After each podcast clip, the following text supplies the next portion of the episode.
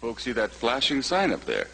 Now that sign says applesauce. No, no, I, I'm kidding. It says applause. All right.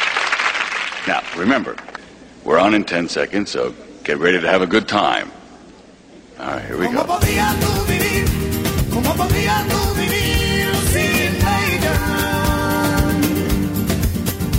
Si no la quieras, déjala. Si no la quieras, déjala. Hello, everybody, and welcome to the Directors Club podcast. And I am Jim Laskowski. And I am Patrick Rapol. And uh, with us, I'm actually very excited. Uh, we have a very special guest, uh, Brendan Leonard.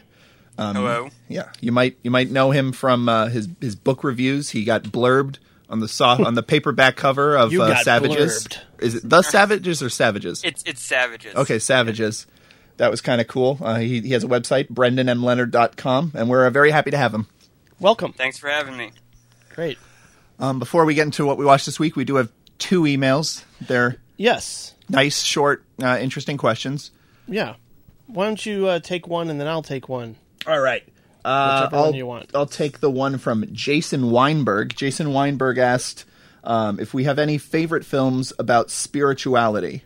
Ooh. Hmm. Um, I think the first one that came to mind was Last Temptation of Christ. That's what I was going to say. yeah. That's that's definitely it's one of the only movies about Jesus where like the suffering of Jesus is feel like you feel it and not not in the Passion of the Christ sense where it's just Yeah. visceral. It's like you you see actually what he gave up not just by being on the cross but by you know leading the life he led and um, You feel a little, you feel a lot of empathy. For, I mean, and him. you know, I'm not, I'm, I'm not a, I'm not a Christian, but I was, you know, raised, raised Catholic, and that was something I feel I didn't ever get yeah. um, from being raised Catholic until I saw that movie.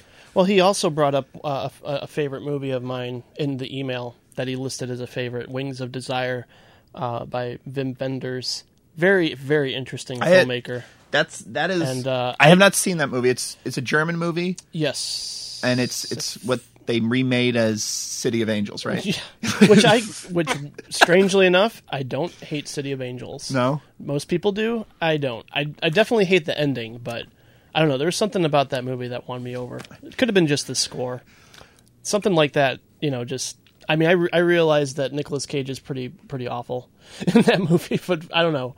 It's like the overall mood and feel of the movie got to me after a while. And I, I'm such a huge fan of the original, though. I mean, it's it's Peter Falk. It's got it's pretty much just about an angel overseeing humans, and he wants to become human so that way he can fall in love with you know and know what the feeling and the experience of falling in love is like. So it's it's really good. It's it's it's got it's got a great um, musical number with Nick Cage as the birthday party, so being really dark and nasty. Nick Cage. are, are we Um, talking? We're not. Did you go back and forth from Wings of Desire, and then we went back to? No, Wings City of of Desire Angel? has has Nick Cage or wait a minute, Nick Cave. Nick Cage. Nick Cave. Oh God, that'd be great if it was like Nick Cage in Wild at Heart. um, everything I know about City of Angels, I know from the Iris Goo Goo Dolls music video. Shut your mouth. So. I'm pretty sure that movie is about someone who looks through telescopes. And Dennis Franz. Dennis Franz's ass. What about you, Brendan?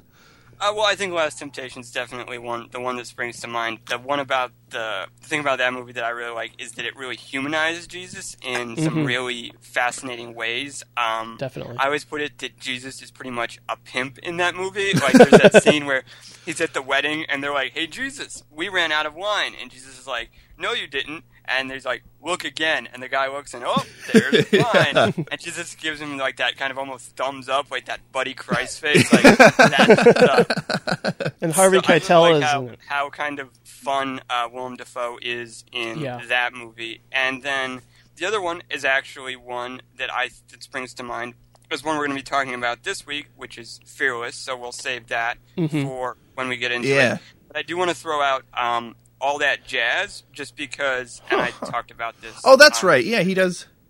No. yeah, but the, the, the end of all that jazz is one of just one of those moments where, even though I'm a non-practicing Catholic and I do believe in, in a higher power, I really have experienced kind of that quote unquote enlightenment through art. And the last like ten minutes of all that jazz are really kind of one of those just kind of profoundly spiritual moments, and I really think it's about, in a lot of ways, it's about a lot of the themes of Fearless, um, but it's really kind of about life and death and God and, and everything. And I think it really does it in a way that's non uh, religious, with also with with with also being very spiritual.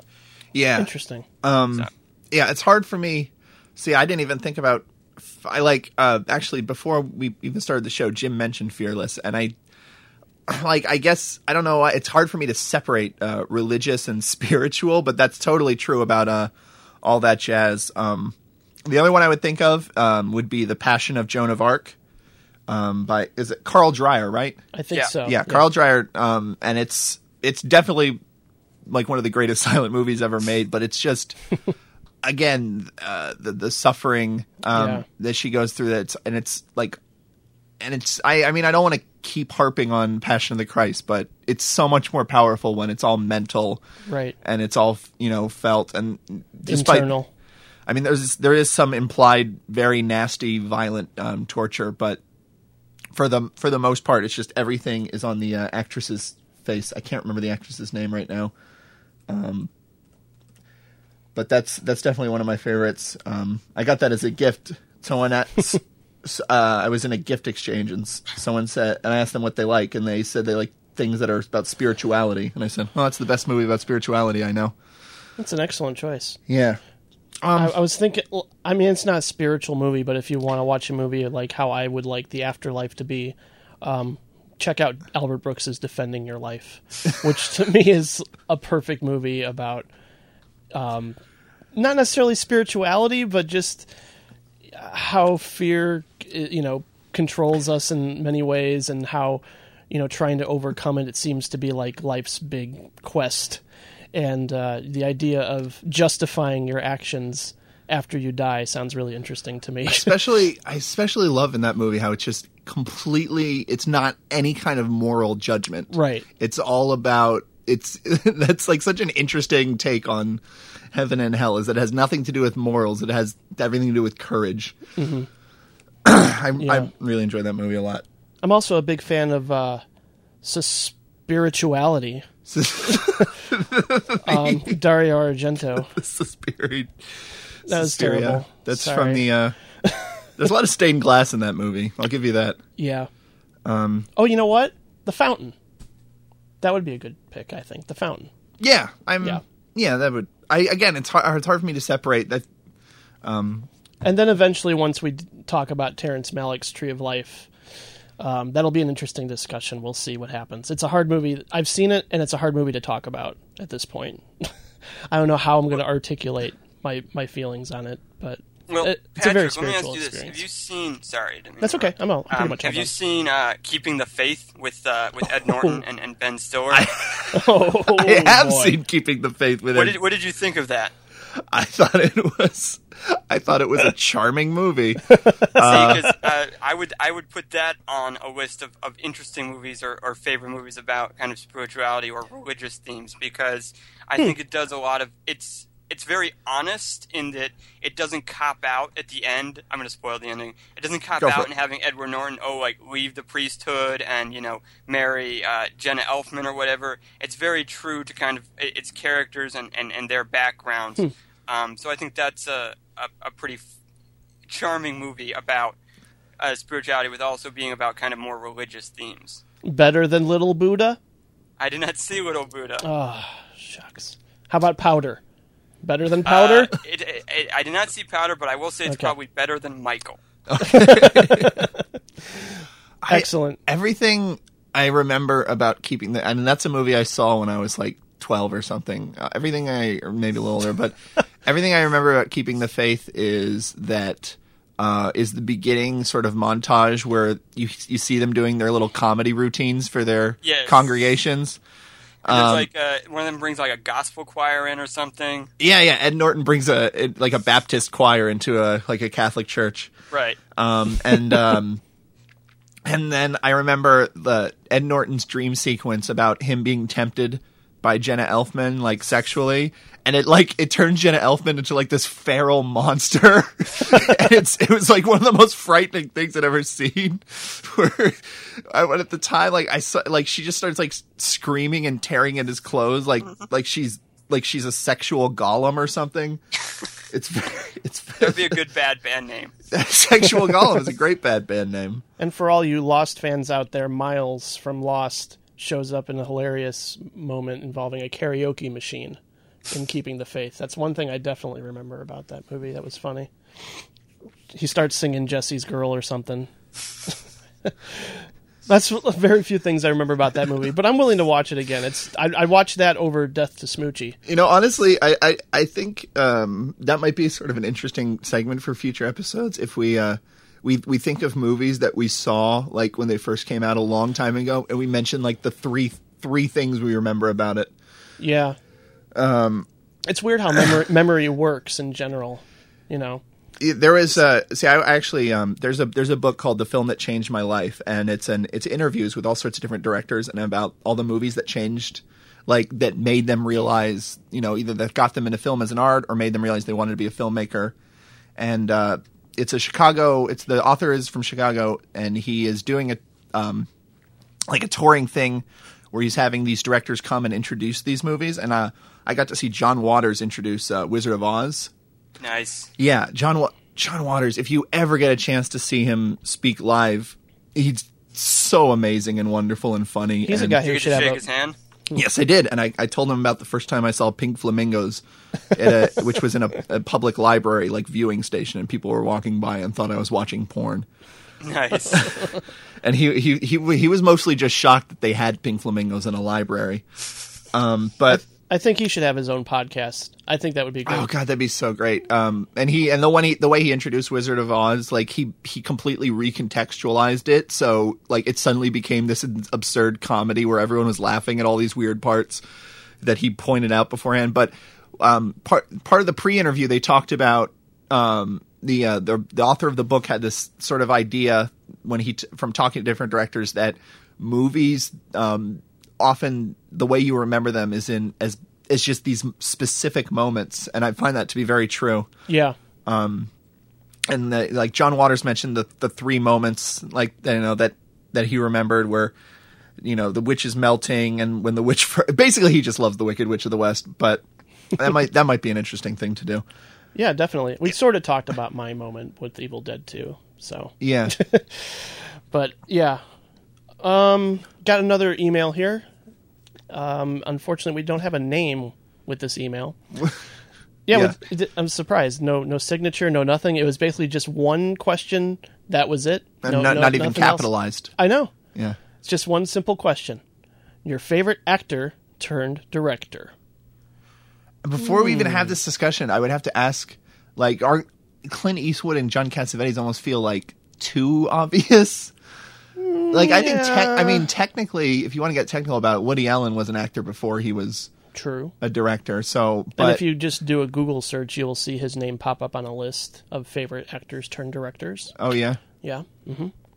but um, you know, Clint Eastwood's obviously a great one. Uh, even what what's sort of interesting about Clint Eastwood is he, he like you look at his career and it's almost hard to pick the point where he started directing because he transitioned the movies. Like Yeah. he started directing movies that he was already the kind of movies that he was already starring in. Yeah. Play Misty for Me might have been his debut, I believe. yeah, I think that was. But they, he would he did like the Outlaw Josey Wales and uh, Excellent flick. um hold on. Excellent flick. and a bunch of other like westerns that I always just never even thought he directed because I always I always like thought his directing career started more in like the 80s. With Um, with Unforgiven being the pinnacle, in my Yeah. opinion. well, yeah, I would I would definitely agree with that. Yeah. But yeah, Outlaw Josey Wales, uh, with High Plains Drifter. That's the other one I couldn't remember. Ah, yes. but yeah, so he and then of course John Cassavetes, Who who's who will do pretty soon, maybe within the year, because he's a. I've only seen one of his movies and I really liked it, and I'm very curious to check out more of his work. absolutely Yeah.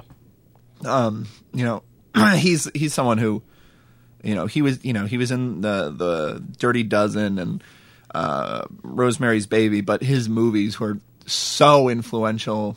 It's it almost feels like it's weird calling him an actor turned director. It's like calling. It, it's like it's like it's almost like actor was just sort of a job he had before he found his career.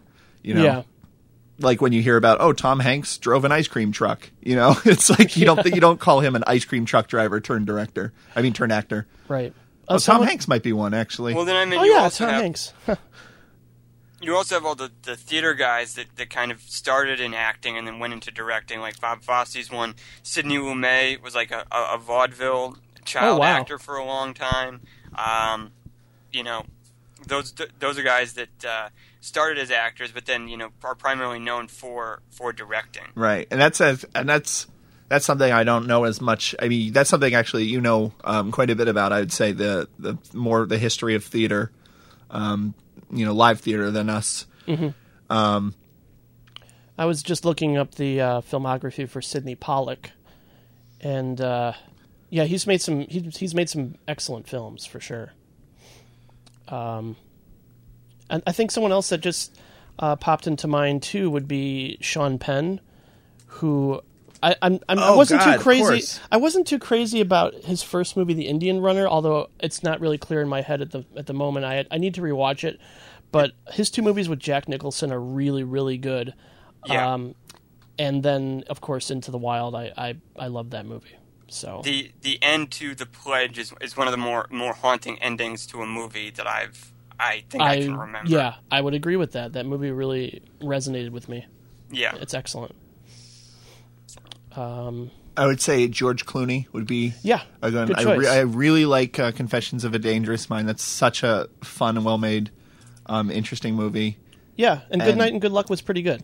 I, I enjoy Good Night and Good Luck. It's a little. I mean, I it's a, I think it's like a little dry. Yeah. and a, but um, it's it's a good movie. It's definitely you know a worthy movie. Um, I wasn't. I I started watching Leatherheads. I never. That was one of those movies where. Ten minutes in, I realized my time would be better served elsewhere. So Right. I Anyone think one of come- the, the anyone- guys now that has a lot of potential is uh, is Ben Affleck. I think he's Oh, good, definitely yeah. two for two in terms of you know good to to excellent movies.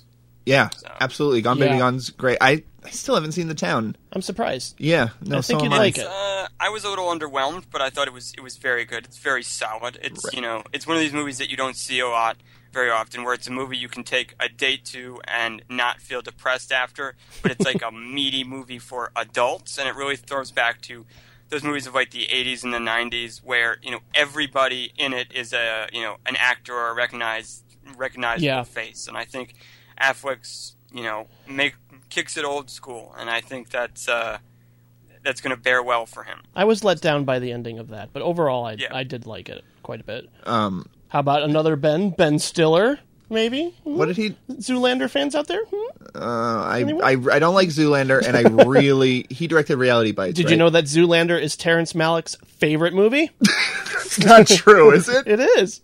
Where Totally did he true. say it's, that? It's in an interview. Look it up online when you get a chance. His favorite movie? I think it's his favorite movie, or Like- it's, it's it's something he watches all the time, apparently. That that Which that, is fucked, isn't it? that, that that's so strange. Like now I'm thinking, like, do you think Malick? He's reevaluating his life. You should see him, do you folks. think He's got yeah, his hands to do his face. Yeah. Do you think Malick like thinks he's a fraud?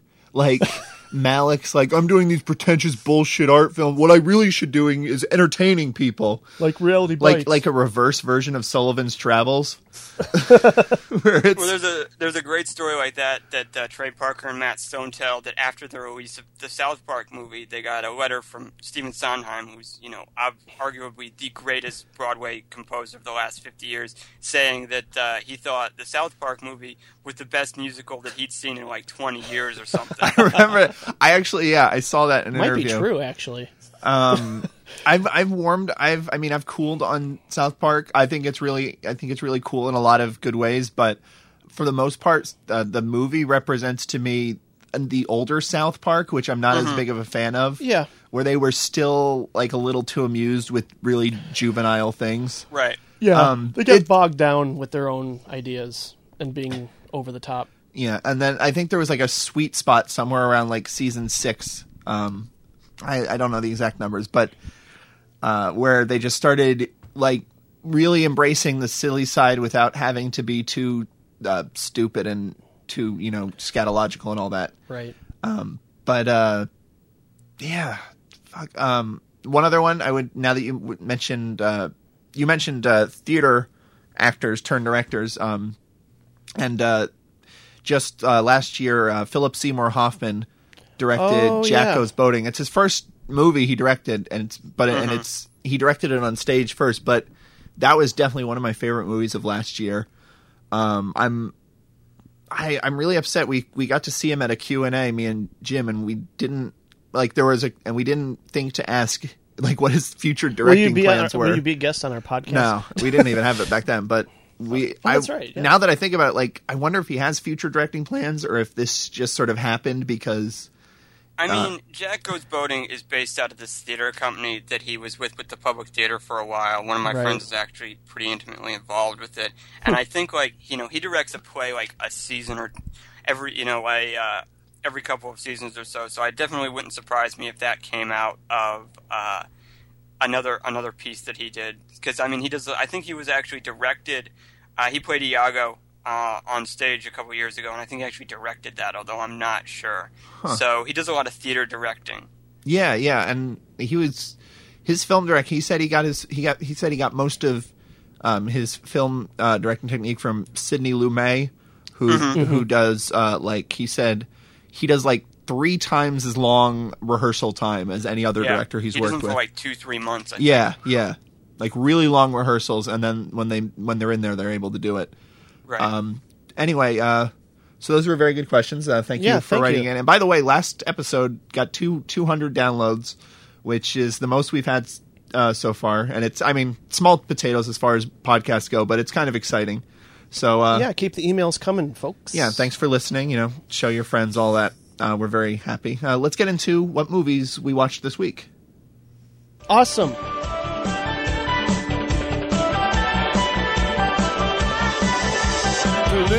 On deadly ground, little children, Jackie Brown, Robocop, Hudson Hawk, Rio Bravo, Woodstock, Super Bad Carlito's Way, Drunken Master, Child's Play, JFK, blown away. What else do I have to say? We love a lot of movies, though we didn't write them, but they're still exciting. We love a lot of movies. Now it's time to talk about the things we watched. I'll go first, I suppose. Yeah, go for it. Yeah, um, most things I watched at home, but I did uh, venture out to the uh, theater to check out Super 8. Yeah. I'm actually um, a fan of J.J. Abrams in general, but for the most part, his movies. You're a big fan of Felicity. I'm a big fan of Felicity. Yeah. And a big fan of Lost, although I have problems with Lost. Um, especially as the more and more I think about it. and uh, but for the most part, like his movies, as I'm watching them, I am really enjoying them as I watch them, and they would be like solid three stars out of four kind of movies. But they don't really, I don't know, they don't they don't really transcend in any way. They don't necessarily like stay with me and I'm not excited to rewatch any of his movies. I think the only movie that of his that I actually love is something that he wrote and didn't direct. And that was uh, Joyride with uh, Steve Zahn and Paul Walker, which is a really tight 90 minute sort of stalker killer trucker movie. And that's a lot like a, a movie like Breakdown or Duel. I, I I don't know. I guess I have a thing for killer trucker movies apparently because I love all those all three of those movies. It's a good genre. It's a good subgenre. Um, Yeah, I want to see more of that. Have you seen uh, what's, Maximum what's the movie with uh, Maximum Overdrive? Would not be an example of a good one. Uh, shoot, what's the movie with uh, Jamie Lee Curtis? The Australian movie. Um, hold on. Keep talking about Super Eight. I'm Hmm. Terror look it up. Train? No, no. Keep talking about Super Eight. I'll look it up. So yeah, you you described at some point, Patrick, that this w- that Super Eight was like Spielberg porn, and uh, you're not too far off base with that. It's it, it is exactly what I expected. Um, it's about a group of kids who are making a home movie and witness a train accident, and what caused the train accident is sort of the the basis for the mystery. And once that mystery comes into fruition, it basically becomes a rather conventional summer blockbuster that's part Jurassic Park, part Close Encounters, you know, little little ET and Goonies thrown in there. a great action set pieces when those are taking place. I was you know grabbing my seat and whatnot. I thought they were really tense and exciting. Um, and he, he brings to you know a, a sense of time and place with the nostalgia of the late seventies, the era that the, the movie takes place in. I was really into it for the first half, especially when you get to know the kids, and I think all the kids are really do a really good job and don't really come across. Well, yeah, a couple of them come across as caricatures, but I got less interested as time went on because once you realize what's going on, it's not. There's not a lot of stakes. There's not. It doesn't pay off in, in the same way like Cloverfield was, where I was into it for a while, and then once we get to a certain point, I kind of got exhausted and Can't just stick. He can't stick the landing. no, no. I enjoyed. I enjoyed Star Trek a lot. It's not very. It's, I did. Again, all right. Another th- great three star movie. I mean, just like, hey, I enjoyed this while I'm watching it. Probably not going to watch it again. I liked it for what it was. And Yeah, I I- like it a lot. That's one Yeah. I can just kind of stick in and have in the background. I mean, it's not Sure. very good, but it's it's a fun time. right. How are, how are the lens flares? in, Too uh, many. Super Eight. Too Yeah. many. That's what he brings. I mean, what can you say? I mean, I, I like I said, I, I like, I like his homages to certain things, you know, and I, I, I enjoy where he's coming from, and obviously Spielberg produced this and whatnot, but um, it's not, it's not ET, it's not Close Encounters, it's a guy trying to mimic those better movies, and this sort of lacked an emotional involvement from me. Although, I mean, once you know, when you just have kids hanging out shooting movies and being really obsessed with movies, I'm sort of a sucker for that. But then it transitions to where that's not even a part of the plot, and that's sort of, and then like I'm normally a sucker for sentimentality, but I just didn't think the payoff towards the end worked in any way. So I was kind of like, I shrugged my shoulders when it was over and went, it was all right. I had a good time while watching it, but I'm not.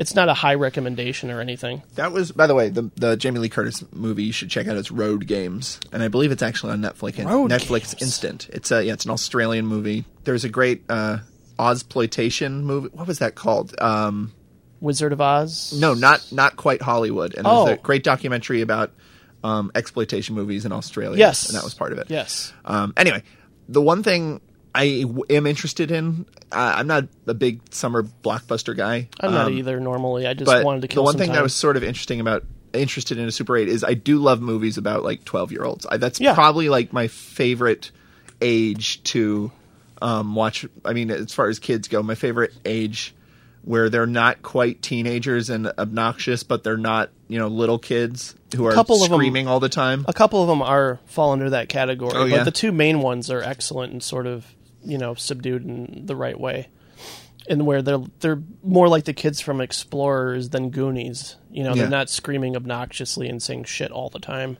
um, which is kind of They're a not relief. yelling all the time like in Goonies, which Yeah. is like wall to wall screaming. Yeah. Also, also from from my from from the era of my childhood, Sandlot. I, I saw that on like uh, ABC Family the other day, I, and so much yelling.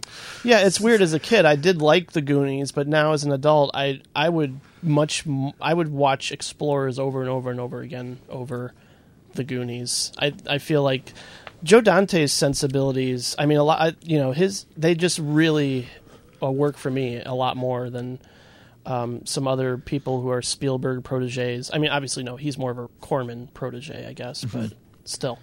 And then um, speaking of Stephen, we're going to transition over to a Stephen King adaptation because this is a movie I saw once when it first came out on video, and uh, it's a movie that I don't know. I catch my mom watching it like every three months. I'm like, "Damn, mom, you must really love this movie." She's like, "I think this is my favorite movie." So I, I guess it was about time to uh, rewatch this because my memory of it wasn't too good, and that's uh, Dolores Claiborne. And I love this movie now. it's definitely up there as possibly being my favorite Stephen King adaptation. Uh, Kathy Bates plays a, a woman who's accused of uh, murdering the woman she's been taking care of and nursing for for, for many years, ever since her husband died. And uh, this this um, accusation leads to uh, the return of Jennifer Jason Lee, the daughter, uh, Kathy Bates' daughter. Or I should just say Kathy Bates plays Dolores Claiborne. Um, and a lot of this mystery is sort of um, interspersed with like these flashbacks about their relationship and the abusive father and husband that they had to deal with um, in the past, and sort of uh, it comes to fruition about like maybe uh, Dolores had something to do with his murder, and Christopher Plummer plays the investigator in present day. So, that- he's- so he's- that's the way it's pre- it's presented as a mystery.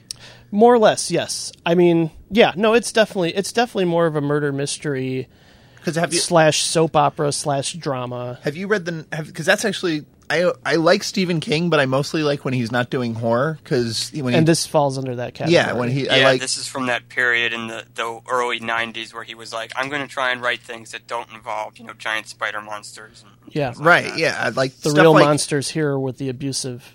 You Yeah. know, uh yeah stuff like husband. all the the stories in different seasons and yeah, uh, and that that captures this perfectly. It Green captures Mile an and all that. autumn, you know, going into winter in Maine scenery. but um the flashbacks are shot really interestingly where you see the characters in present day but then the camera will pan over and in the background you see like the same character only younger coming through a door but you still see their face in present day or they're looking back at the past through another room which is really interesting Oh, okay. just the No, way I see what you're saying. just the way it's shot i thought was really um, different like almost like uh Christmas Carol style where they're Yeah. watching it Yeah. unfold. Yeah, s- yeah, a little bit like that for sure.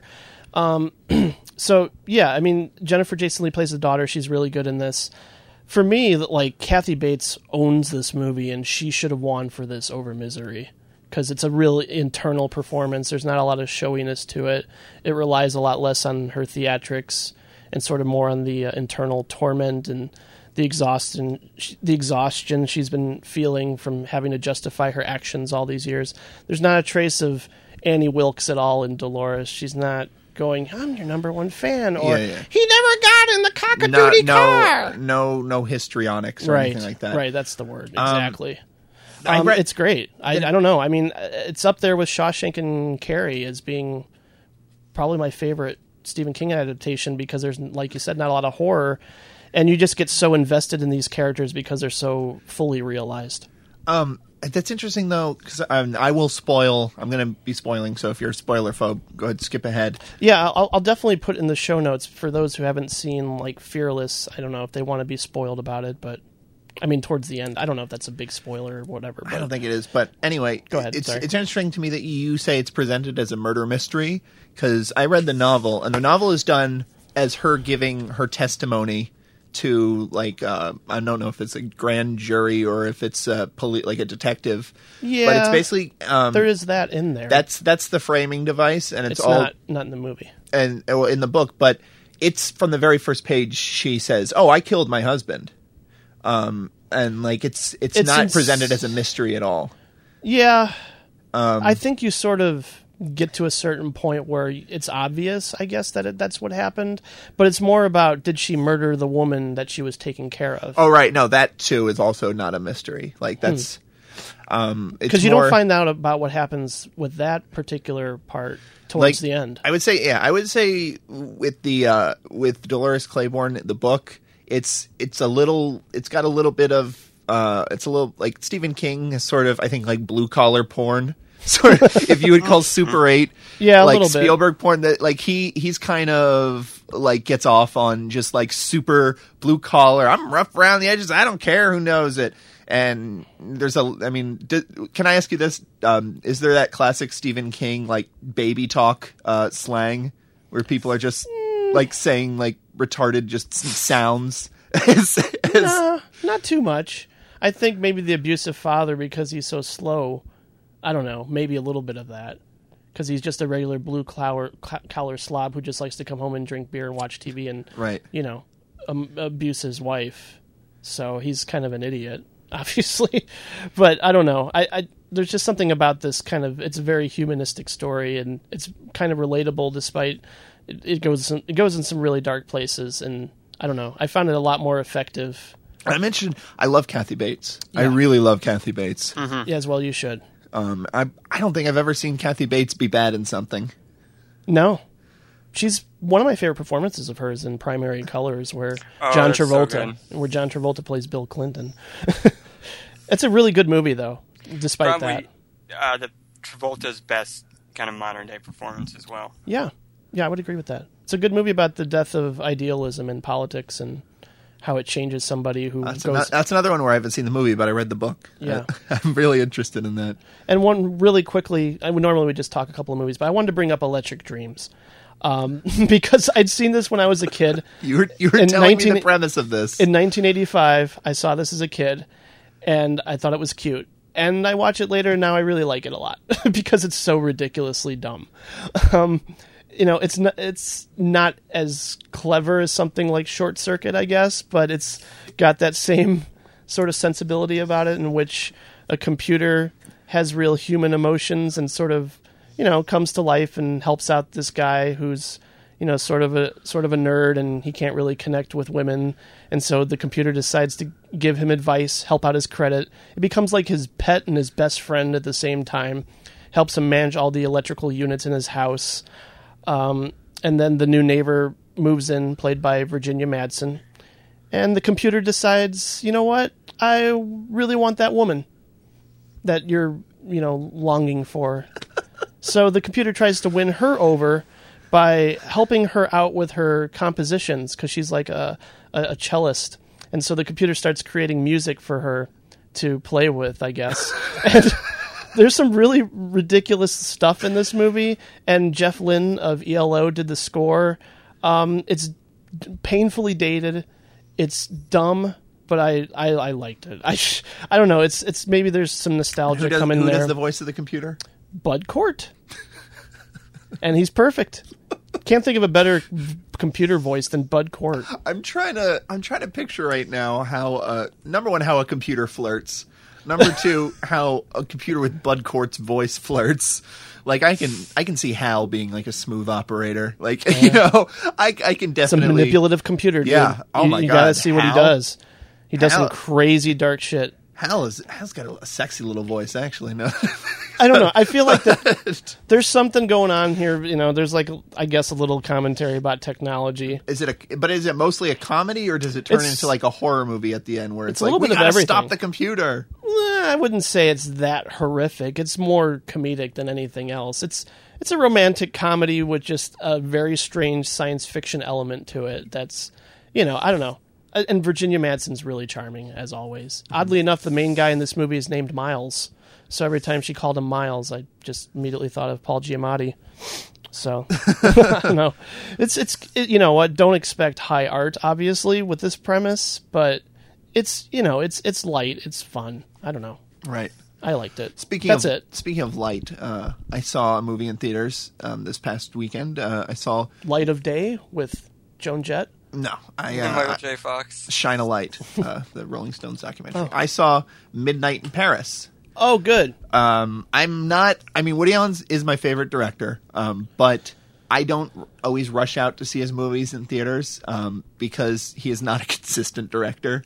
No. and I don't. I, I can't afford to go to the theaters enough to waste my time on like mediocre movies. But this has got a lot of buzz on it from Cannes yeah. and from all those critics, and so I decided to give it a chance, and it is delightful. Um, it it's about Owen Wilson, and again, uh, I I don't know how to talk about it without because I wa- I I didn't I didn't even watch the trailer or even know the premise before going in. Mm-hmm. Um, I I, I don't know how to, and so before we did It is a hard movie to talk about when you don't know what yeah happens. before I don't, but it's not a spoiler thing. This the the thing I'm going to talk about happens in the first 20 minutes. But again, if you're a spoiler phobe, go ahead and uh, skip this. But Yeah, it's minutes. um it's sort of a mix of uh, his the movie he wrote, Play It Again, Sam, and uh, Purple Rose of Cairo, and in it, um, Owen Wilson plays a uh, sort of sellout Hollywood screenwriter who wants to be a novelist, and he's in love with Paris, the city, and I think I think Woody Allen's like one of the last directors who really loves sort of urban areas. I don't. That's one thing I sort of feel is missing from a lot of like new directors is you don't get that sort of gritty like thing that the early Scorsese movies or um, you know or uh, Friedkin the way he would shoot L.A. or New York and stuff like that. And Woody Allen loves Paris, and I mean all of his movies like the past five years have just been like European travel logs, right. where I don't have a problem with that. No, I don't, not I'm at not all. going to. I'm not going to be able to afford to go to Um, these countries anytime yeah, soon. no, it's funny because I think it was Spain was the first one that was like, "Hey, if we give you money to make a movie that takes place in Spain, will you do it?" And he goes, "Yeah, of course." Um, and then after that, he went to France, and his next movie is going to be in Italy. So this kind of kind of fun. Um, but anyway, it's about Owen Wilson. He's this, uh, he wants to be a novelist, and he loves Paris, and he's walking around the city at midnight, and he, when the clock strikes midnight, he gets transported back to the twenties, and he gets picked up by F. Scott Fitzgerald uh, in their car and gets taken to a party. Um, where he uh, he sees uh, oh, shoot I forget the composer. Um, now I'm now I'm upset because I can't. Oh, Cole Porter. He meets Cole Porter, uh, and he meets Zelda Fitzgerald, and it's basically like one of the premises of uh, Play It Again, Sam was the way uh, Woody Allen's character sort of dealt with things was by talking to his sort of projected image of Humphrey Bogart, because to him Humphrey Bogart represented everything that was manly and strong right. and it's and it's a light movie. It's very silly. Like at times, it feels more like Bill and Ted's Excellent Adventure than anything. where it's where like just people pop up and it's like, oh hi, I'm Thomas something Elliot. It's like you mean T S Eliot, and That's funny. and like in a single scene, Salvador Dali, Man Ray, and Louis Buñuel like all just sort of walk in and introduce themselves in order. It's like it's like and the the the uh, the performances of the characters are very light and very. I mean, it's not it's not Saturday night Saturday Night Live level. It's not Walk Hard where it's just like absurd. But it is it's it is very it's not a biopic about you know all these people. Um, Now, is it like is it like Back to the Future, where Owen Wilson is giving these guys uh, the inspiration for their, their future work? No, actually, well, the thing about yeah, see, that's what I thought it would be. Um, and there is there's one joke like that where uh, he gives uh, Louis Buñuel the idea for I think what's the Buñuel movie called, The Dinner Party. yeah. Yeah, he gives him the idea for that, and he he he tells him the premise, and Buñuel goes, "I don't get it." and but uh, it's more about uh, it's more about like how we interact with our idols. Um, Okay. and it's and it's and which is a interesting idea. And one of the things I love about this movie, it has a lot of flaws. Um, there's a romance that doesn't that isn't great.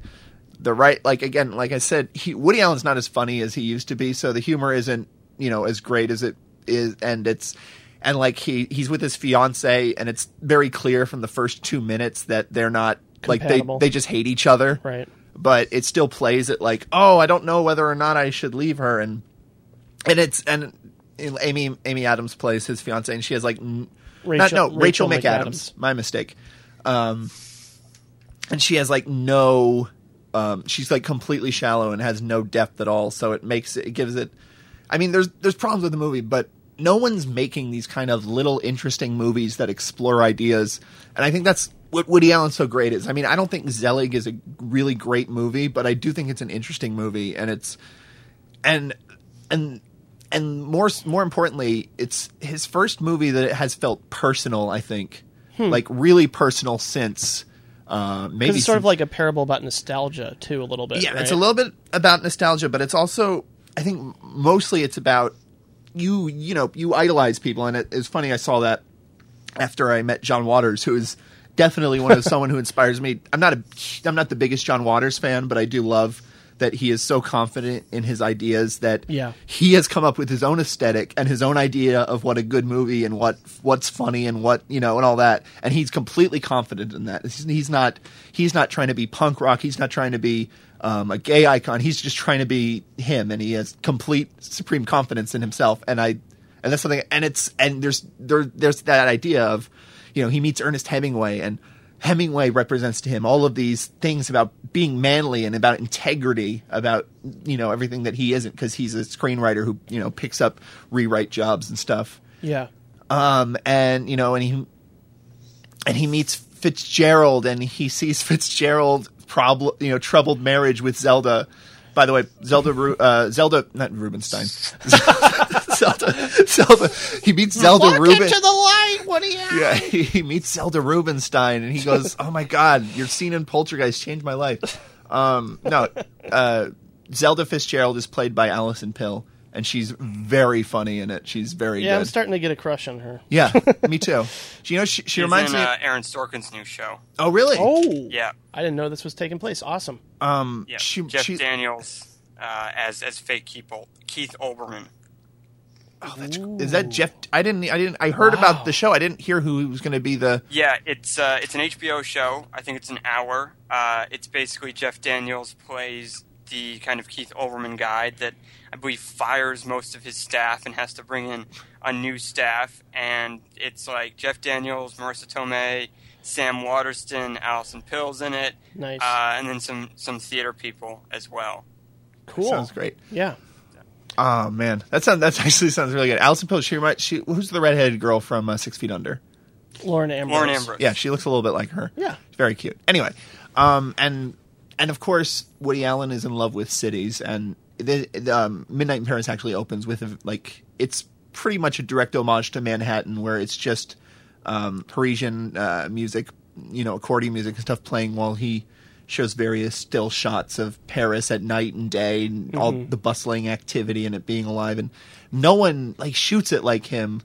I've never, you know, people don't, you know, shoot cities and you know, I, I don't want to turn this into Woody Allen podcast again, but I just love the, you know, the way he does it and the way he makes it as important as the people. I think I'd like this movie even more if like Woody Allen himself was in this and he just ran into you know Bergman and Fellini and was like, "Man, you inspired this movie I I I'd made." so you would you would want the uh, Charlie Kaufman version Probably, yeah. where uh, no It's a little too meta at times. And it know. actually it actually has like an inception quality at one point where Oh, weird. he goes back in time like he goes back in time to the 20s and then while he's with this girl who this there's this girl who thinks the 1890s were the best time in France or she, she then she goes to the Moulin Rouge and uh you know she meets all of those you know painters and all of that and then she talk so they have a conversation with the painters and the painters are talking about how no no the best time is the renaissance and it's and it there is that you know, there's the other idea where you we, we romanticize and you know even fet again this almost ties into Super Eight where we sort of almost fetishize a certain era Yeah. of history. No, that's Um, definitely true. And I'm sure that's true of and, Woody and Allen. sometimes it's sometimes it's your childhood. Yeah, of course. 'Cause- 'cause that's the loves- grace. I mean, yeah, he lives in a world, and that's that's what makes this movie so personal. I mean, he lives in a That's world cool. where Okay. rock and roll doesn't exist. He doesn't do anything with technology. I mean, that's that's why whenever he tries to like write young people, it's always super dated. well, I look forward to uh, Woody Allen's next Yeah. movie, Super Eight and a Half, Yeah, uh, which is which is uh, that that's actually that's actually not bad, to Jim. Fellini. That's yeah, very good. Thank you. Um, What, what, else he's had two eight. He's done two eight and a half homages already. True. Uh, all right, and then uh, my other movie I watched, uh, I got the Blu-ray of uh, Menace to Society, Mm. um, which I've been I've been super into hip hop recently, and then I'm No. listening to you know Not you. well, it's it's yeah. So like the past several months or so, I've just gotten super into it, and I was listening to uh, just all G funk and all L.A. Um, music from the early '90s, and I started to realize, oh shit, I haven't seen to Society in a while, so I went back to watch it, and it is great. There, it's it's like it's such a great coming of age story, and there's so many great moments in it and it's it's not a perfect movie. It definitely feels like like the the narration is a little show or a little telling not showing. Um and i mean i can never watch it without comparing it to boys in the hood right. um and i i think it just obviously is superior in every way because it avoids the sort of direct preaching of boys in the hood but definitely. in the third See, act I saw Boys in the Hood for the first time recently, and after like reading, a, that's one of the movies that like got lambasted on various forums. Oh, right, yeah. frequent for years, and I actually didn't think it was that bad. i don't think it's a bad movie I don't think all it's horrible. No, I just i just um it gets too preachy and it gets a little too forceful with the message and not and also just trying to evoke emotion in a way that I thought was Right. kind of manipulative. But you know, Yeah, no, That's I think not a it's- bad thing at I think it's a good movie. I think I'm, I'm, I'm still surprised when I watch it and I see Ice Cube because because he. I mean, it's always weird to see him act act well because he's not always good at acting. uh, he's very hammy and higher learning. but he's but- good in Three Kings. Yes, Yeah. yes. Um, he has, yeah, he definitely has his um, moment. And also, quick quick aside, did you know he directed a documentary uh, for ESPN's Thirty for Thirty? Oh yeah, no. about the Raiders. Yeah, I need to watch some of these because I've heard good I, things about. me this. too. I they're they're the, too. the best one, especially if you're into like LA, the best one's about I think it's June nineteenth, nineteen ninety four, and it's about the day of the O.J. Simpson freeway chase and the end of the Masters and the last game of the NBA Finals, and it's really interesting because it's actually all done from pre-existing footage. Like there are no talking heads, no interviews. It's just cut together from footage that was recorded on the day from like press conferences and you know news feeds and things like that and it's really kind of fascinating the way that it cuts together because he actually goes and he uses the the the, the tape of, of guys before they were on the air so you've got things like Bob Costas saying we don't know what's going on we don't know what's going to happen and things like that so it's a really interesting take uh, on on just not just that those events which we're all familiar with but also um, the day uh, uh, in documentaries in general Wow, that's a really interesting sort of juxtapo- juxtaposition. Yeah, I, approach. I the AV Club was covering them, and that was definitely one of the ones I was interested in. That Okay. that and the uh, two. What's what's the one about Pablo Escobar? the two Escobars Yeah, two Escobar. That sounds that sounds really great. yeah that sounds really good So anyway, um, yeah, I was looking at the DVDs that came out recently. You know, just in time for Father's Day, and I was very surprised that Ice Cube directed one of them. Um, but anyway, Because you were going to get your dad New Jack City. yeah, Wait, I don't think Ice Cube was in that's that. Ice T Damn it. Fail. no, I was gonna get him surviving the game. Damn it, uh, I was gonna get him tank. God damn. Okay, Trespass. There's a You're gonna get him Law and Order SVU. Oh, messed up. All right. Um, and like, there's the way Menace Society is shot is actually like really good. Like the Hughes brothers did a really great job. There's one shot in particular. Again, it sort of goes back to the idea of things you remember. Like there's one shot in particular. They're having a barbecue in like a uh, in like a park, like a public park, and it cuts to, and it cuts from this fucking delicious looking uh, like uh, rack of ribs, you know, just dripping with sauce. And it's I love ribs, so it was just like, oh, it looks great. And it and it the ca- camera sweeps from that to um, one of the one of the friends who is sort of a born again Muslim who is preaching again, and he's and you see him, you hear him like in the middle of a conversation, just being like, and it, but it's dirty, it's filthy, you shouldn't eat it. And uh, and he's like he's like saying all these reasons why you shouldn't eat pork. Um, and I uh, and then it and then it cuts to like um, O Dog, uh, played by uh, Larenz Tate. yes. Um, and Larenz Tate's like, "Look, I don't give a fuck. That looks great. I'm gonna do it." And like that pretty much sums up the entire movie. Of you see something amazing that you want to have, and and then you and then someone's telling you, "Oh, you, you shouldn't do that because it's wrong for these reasons." And it's When like you can summarize the theme or a plot in one instance. yeah, like and that, one and yeah. it's it's such a I That's love when that great. happens, and Yeah, it's such a great encapsulation of the movie. And um, I love Menace Society, but again, in the third act, it gets a little preachy, especially the uh, the ending. I think the ending. I can't remember Boys in the Hood ending exactly, but I think the ending's like identical almost. Yeah. Yeah, the- it, is. Where the the person who's trying to get out like got, gets gunned down, and it's Mm-hmm, like uh, really, Damn. yeah, That's that's my reaction at the end of both movies. Just damn. yeah. And then uh, I like I really like the Hughes brothers. We should do the Hughes brothers because. I love Men's Society. Dead, But you dead hate presidents. the Breakfast Club. Yeah. John, John Hughes. John, you, you, not many John people know that John Hughes is one of the Hughes brothers. Right. He's like, uh, you know, uh, he he's like, um, I'm trying to think. No, the way I was trying to think of a Wayans brother who isn't in all the Wayans brothers. it's not it's not coming to me. He's the Adam Baldwin of the Hughes. There you go. He's Very the good. Adam Baldwin of the Hughes brothers. Um. Anyway, so those Good are the- choices. Yeah, those are my two movies. Um, Brendan.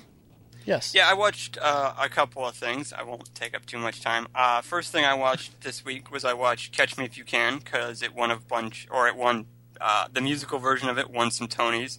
So I was like, that's a really fun movie. I didn't even know they had a musical version of that. Yeah. Yeah, neither uh, Marc Shaiman, who did uh, Hairspray and does like the Oscar numbers, he actually did the music and I think the lyrics for it. Um, so they did a, a musical version of that, and the guy that played uh, Carl Hanratty, the Tom Hanks character, won Best Lead Actor in a Musical at the Tonys, um, and he's one of the my favorite kind of theater actors. So I kind of want to go back and, and, and look at the uh, Catch Me If You Can because I remembered it. It's a movie that I watch. I've watched a couple of times over the years, and I always remembered it fondly. And uh, I definitely think it's it's Spielberg's best uh, after Munich of his of his recent output. I think it's just a very fun movie, but it's got a lot of got a lot of weight to it, particularly in Christopher Walken, who's you Yeah, know he's kind excellent. of got the Christopher Walken voice, but he like he uses it to uh, to good dramatic Mhm. effect. Totally agree. Um, and the other thing I, I really liked about it is I just want Leonardo DiCaprio and Tom Hanks to do another another comedy together because their kind of uh, interplay back and forth is just hilarious to me sometimes. Yeah, they should do like a screwball comedy kind of thing, like the so- uh, what's that Stanley Tucci movie where it takes place on a boat? Oh, uh, The Imposters. yeah, the imposters. Yeah, that I could see that working out between the two of them. That'd be fun.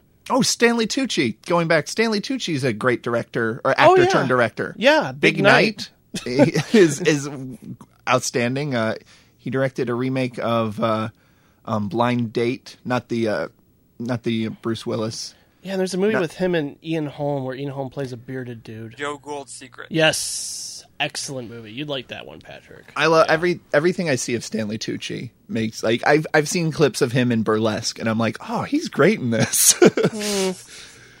I'm sorry. So anyway, I'm sorry. I didn't mean to interrupt. No, no, no, not a problem. I mean, I really, I enjoyed Catch Me If You Can. I definitely think it's one where you can look at it and you can kind of you see that Spielberg really hasn't lost it, although he may kind of be repeating in terms of his daddy issues and things like that. In terms of his, his skill as a filmmaker, there are just some, some shots, none of which I can remember now, but th- there's just the way that movie is filmed where you're clear that this is a guy who A, knows what he's doing, and B, having a lot of fun. And it's clear that after all these years, he still really loves his job. Um, so I thought that was that was a that was a, a fun revisit. Was that the, The same year as? Um, sorry, what was it? Was that the same year as Minority Report? Yeah, it was Minority Report, which I actually rewatched again a couple months ago Yeah. and just couldn't make it through. I was like, why does this movie have to be two and a half hours long? Hmm. Um, I think, especially after kind of falling back in love with film noir, uh, it's clear that that movie could have been told in you know 110 to maybe even 80 minutes if it needed to. That's probably true. That's probably true. But I still, lo- I still love it. Um, Mm-hmm. I have, I don't know. There's something about, obviously, the way it ends that's not Mm-hmm. entirely satisfying, especially when you think of Philip K. Dick Mm-hmm. always having like a sort of dystopian ending, Right. and you know, I mean, I, I don't know. I, I still that was a banner year for Spielberg, though. I think, Yeah, two completely definitely. different movies and very assured and. Well, I mean, I personally don't have the problems with Minority Report that some people do, and I think Mm-hmm. the whole "oh, it's a dream" ending is, is kind of silly. Uh, that people kind of try and project Yeah. out of the movie. I don't I- see that. Yeah, I do think that the movie would have been improved uh, a lot better if they had kept the original title card, which um, or original end of the narration, which would have been something like the following year after pre-crime was invented, there were like 179 murders in the District of Columbia. Right. Um, I thought that would have made the movie a little bit stronger.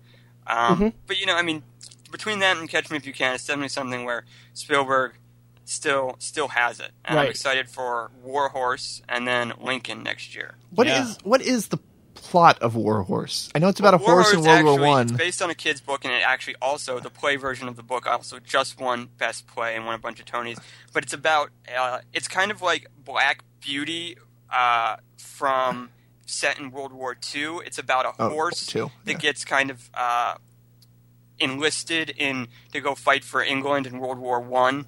Uh, I said World War Two in World War One, and his owner uh, has to go and like find him. So it's very much kind of a Spielberg's whole boy and his dog thing, and but it's very much about kind of the horse goes through World War One and has experiences and sees the horror there and interacts with people. So I guess it's a little bit Forrest Gump, a little bit ET. It looks like it's a lot of different things.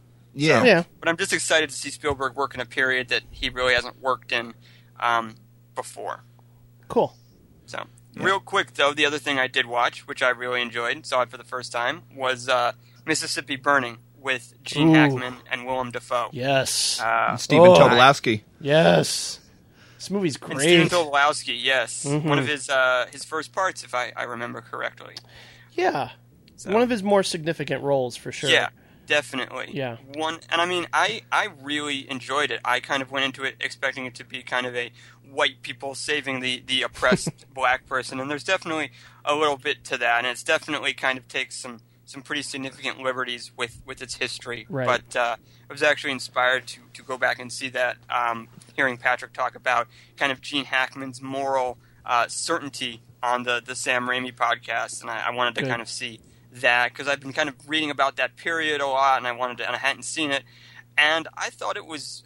First of all, I just thought it was gorgeous to look at. Like I thought the cinematography and it was just just beautiful in a number of things. I thought it was, you know, I thought it while it was historically kind of questionable, I thought it was emotionally accurate in a lot of ways, and I also Sure. liked that they were able to contrast kind of Willem Dafoe's and Gene Hackman's approaches to solving this this crime in two ways where you could both see their sides and both of them were just so certain that what they were doing there was the right way that it led to a lot of interesting dynamics between them.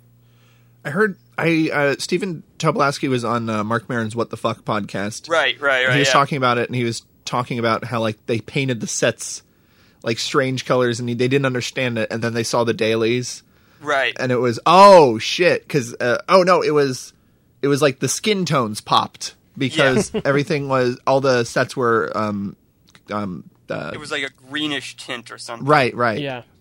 Yeah, the other the other great Tobolowsky story that he tells about that is that in that big rally scene where he's speaking to the rally, and they actually don't show this in the movie, which I was kind of surprised at, is uh, they actually got a lot of local uh, Klansmen and things like that to come out and be extras in that scene, and they had Stephen Tobolowsky stay. Uh, give his speech and kind of start in the, the, the tamer stuff that's in the movie, and then I guess there was additional like incredibly horribly racist things that he had to like say. And the minute he started saying that, the crowd started just going nuts. And that's actually what you see in the movie is their reaction to the, the racist stuff instead of the, the stuff Yeah. you actually see in, in the reverse. That's really That's really also. cool. And this might just be me, but I feel like since that movie, every clan leader I've seen represented has been a Stephen Tobolowsky type. Wasn't the clan leader? I mean, maybe I could remember. Wasn't the clan leader in Boardwalk Empire sort of like a nebbish white guy? I don't know. I didn't. I haven't caught up on Boardwalk Okay. Empire, but that's definitely one of the more uh, kind of. I think people forget is just how uh, intrusive you know racism and, and, and the Klan was and, and still is in, in, in a lot of ways, and the folks that you wouldn't think are you know especially in today with a lot of the rise of, of, of right wing or, or hate group organizations, neo Nazis, and things like that, is that they're going after uh, guys that you wouldn't think are typical, uh, you know, kind of your typical idea of, you know, a, a redneck Southern Klansman. Right. They do kind of look like nebbish guys, or in this case, you know, white collar guys that maybe, you know, have lost their job or whatnot. Not to digress, but I think it's definitely, it definitely felt emotionally true in a lot of ways. And what- um, I- I- though, you know, it In was what ways was it? Uh, his, did you feel it was historically sort of questionable? Well, I mean, the the FBI had had had it in for for uh, Martin Luther King and kind of the uh, a lot of the, the African American organizations at the time for a while, and it wasn't until you know these two white kids got murdered that they had to like go and step up. And the movie kind of presents uh, the FBI as the saviors, and the, you know it's like an army of FBI agents. And there's that funny scene where role. the Kevin Dunn is basically saying the hotel doesn't like our FBI agents, and Willem Dafoe is like, "Well, buy the hotel," and he's like, "Well, how much should I spend? Whatever you can." So it's very much like kind of like they- they're going to do whatever it takes because they know what is right. Where really, Right. in reality, the FBI had to be dragged kicking and screaming and protecting some of these guys, and really, it wasn't until Lyndon Johnson threatened J. Edgar Hoover with uh, political reprisal that Hoover started to, you know, make sure that the, the kids that were going down to the South Nice. were protected. So, Very interesting. yeah, excellent. I mean, and the I, I, other I got to quick rewatch thing- this now. It's a it's a really really good movie, and I think Yeah. if you're a fan of Gene Hackman, Patrick, you'll really enjoy it. And I am- also, Mm-hmm. Yeah. also, uh, what's his name? Frankie Faison. No, Frankie Faison. The guy who plays Burrell on The Wire, uh, plays a minister in it, and also uh, Eddie from Family Matters is a is a kid in it. Nice. Yeah, he was also in uh, Big Shots, which is a really horrible movie from 1987. I did not see Big Shots. No but it need- was very no funny need to because see I it. was like, "Who's that kid?" Like I recognized him, and then I looked him up on Wikipedia. I was like, "Oh, it's Eddie from Family Matters." As a kid, as a in that movie, as a kid, I, I remember this line because he's trying to be a badass, and he's like, you know, 10, 11 years old or whatever, and he comes up to like these um, hoodlums and is like, "I can walk on water, shit ice cream." I'm just like, just like lists off all these ridiculous things. I can eat bullets, walk on water, and shit ice cream. I'm gonna kick your ass. That's that's some impressive alchemy, bullets and ice cream. Yeah, I know. uh, when I, I, you know, when I was a, you know, when I was a, when I was a kid, whenever um, I saw like nudity in a movie, it would be like ding, like a little bell would go off in my head, and I'd be super excited. I feel that same way now whenever I see an actor from The Wire. You know, like it doesn't matter how small the part. You pause. And, Yeah, I saw Wendell Pierce in uh, "It Could Happen to You" Right. uh, with Nicolas Cage, and I was like, oh, awesome, great. Well, one of the one of the funnier ones for me is is uh, Clay Davis in uh, Enchanted, where he's playing, and I think every movie since The Wire, you're just waiting for him to go she. yeah, even even in uh, 25th Hour, he does that. Yeah, and that's actually Yep. where he got it from. is He got it. He got it. I think David Simon or whoever saw 25th Hour and was like, "Do that." Yeah. really, that's great. she. Got to see Cedar Rapids also, people, when it comes out on Tuesday. Very enjoyable movie. Yeah, because he's in that too, isn't he? Yes, yes. All Very right. funny. Let's move on to our director of the episode. We're very excited to talk about Mr. Peter Weir. You better believe it. Peter Weir made some great movies. He's from Australia, and that's a fact. His themes are all about different cultures and how they clash. He directed Gallipoli and Fearless and Witness Truman Show. And the way back, Peter Weir made some great movies. No, he didn't make Crank. And no, he didn't make Chef. Some great movies.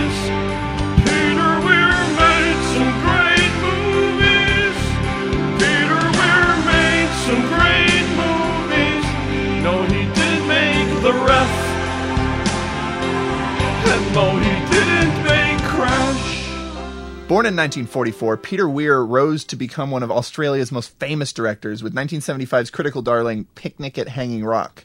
A self described workman director, Weir went on to have a varied career with such films as Witness, Mosquito Coast, Dead Poet Society, and The Truman Show. The first film we'll be talking about is The Last Wave.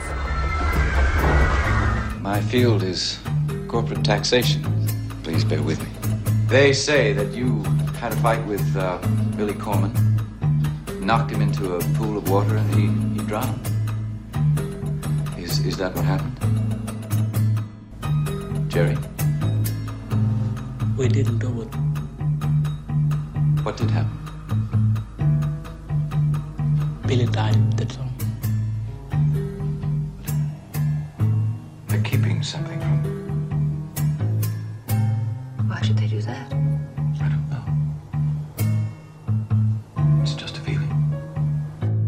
Why did Billy die? Things. Took things. The thing he shouldn't touch. The Sort of things. The things. Could I see them?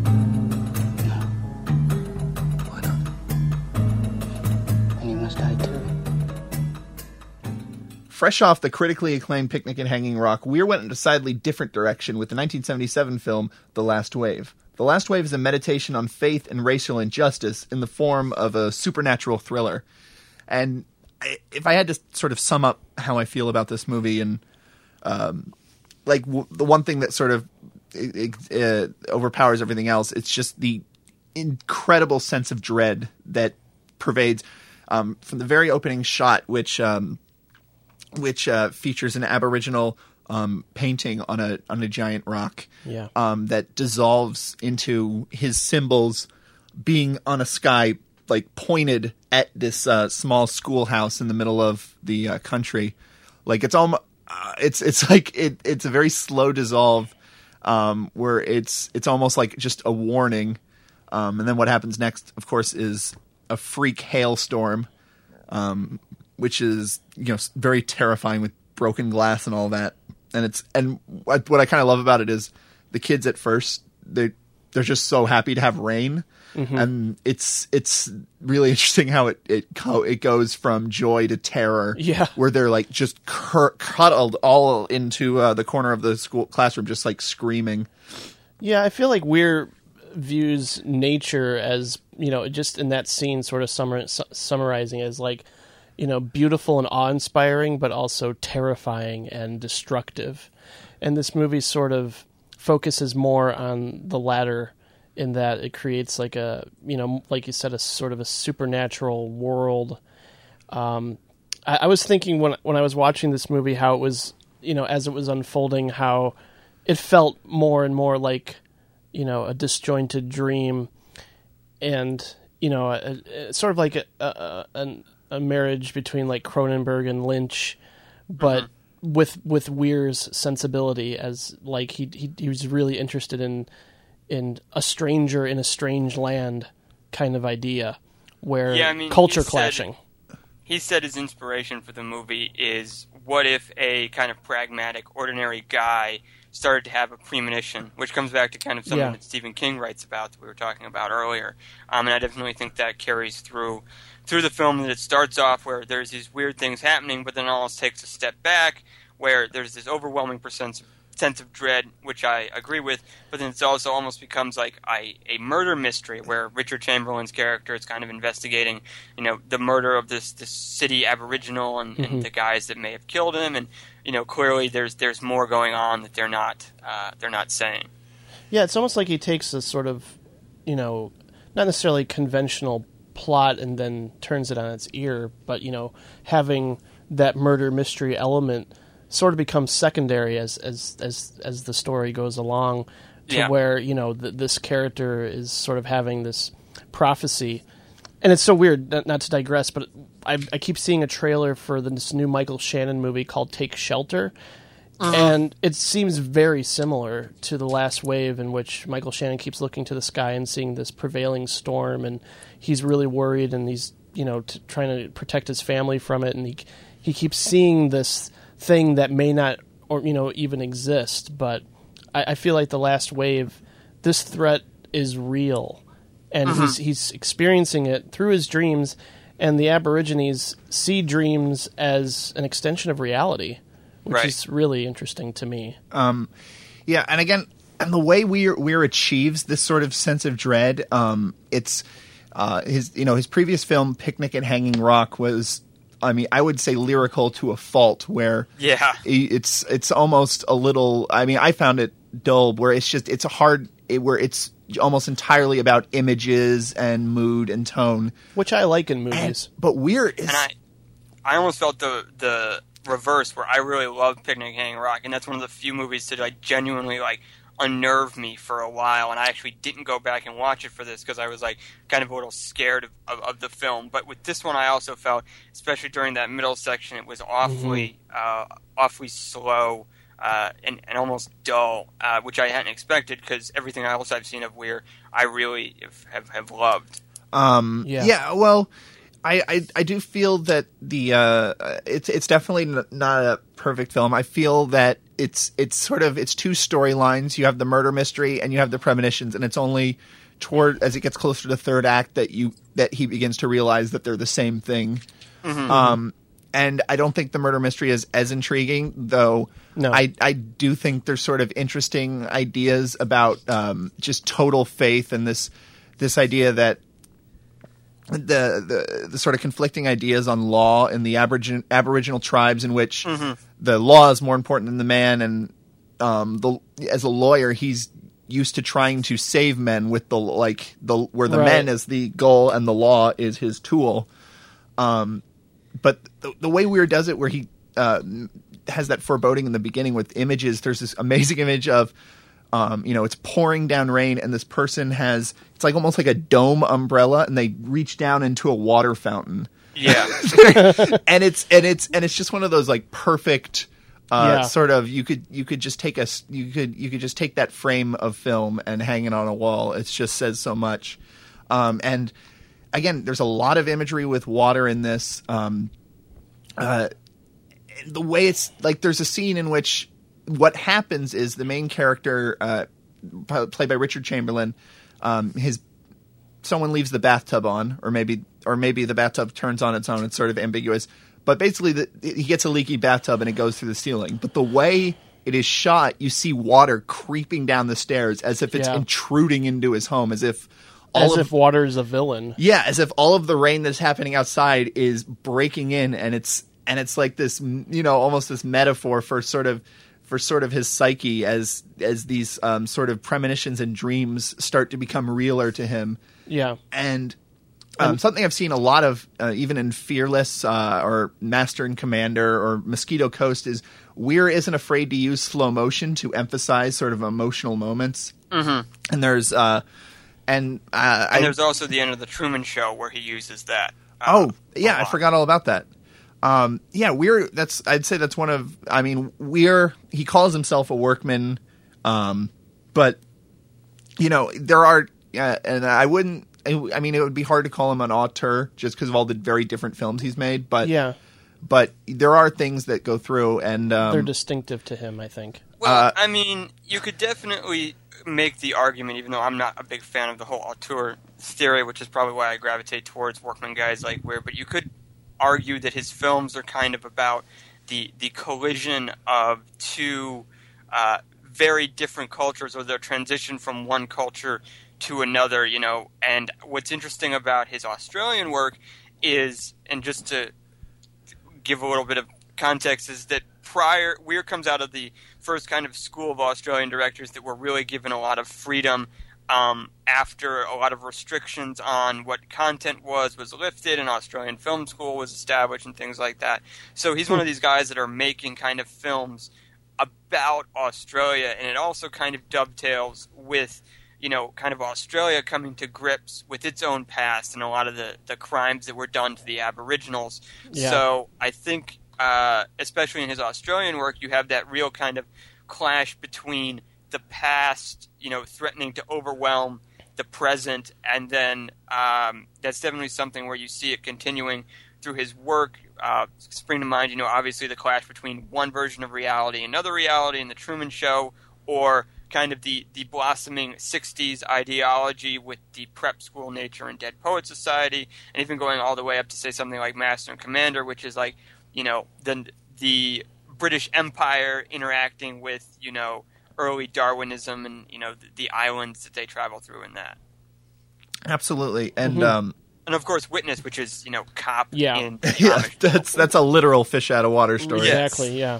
Um, yeah, and uh, and it's honestly, it's kind of I was I was a little worried about the last wave because I didn't know anything about it, and the Criterion, you know, Criterion always has very sparse descriptions on the back, and the Criterion description on like the summary on the back made it sound like it was like a race drama where it was about this like almost like a uh, like you mentioned like the white man saves the poor minorities. It made it like Yeah, I could see that.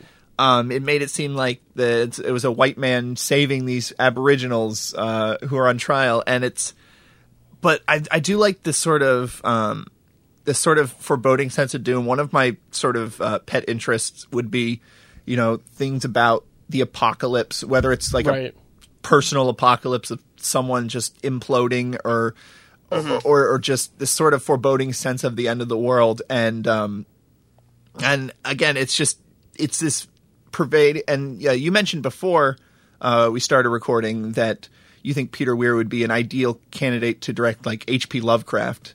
Yeah, I definitely got a real in the mouth of madness vibe, especially near the, the, the end and that final shot with uh, with that and this. It was definitely something where uh, I keep coming back to the quote from Bob Dylan, uh, where he's like, "There's something happening here, and you don't know what it is, do you, Mister Jones?" That's kind of what I felt about the last wave, and also kind of Lovecraft stuff in general, where it's just out of the corner of your eye, and you Yeah. don't know what it is, but you feel like something and where you are is about to go or is going very, very wrong. Um, and so that's definitely something where even though I wasn't a big fan of the last wave, I thought it came across pretty well.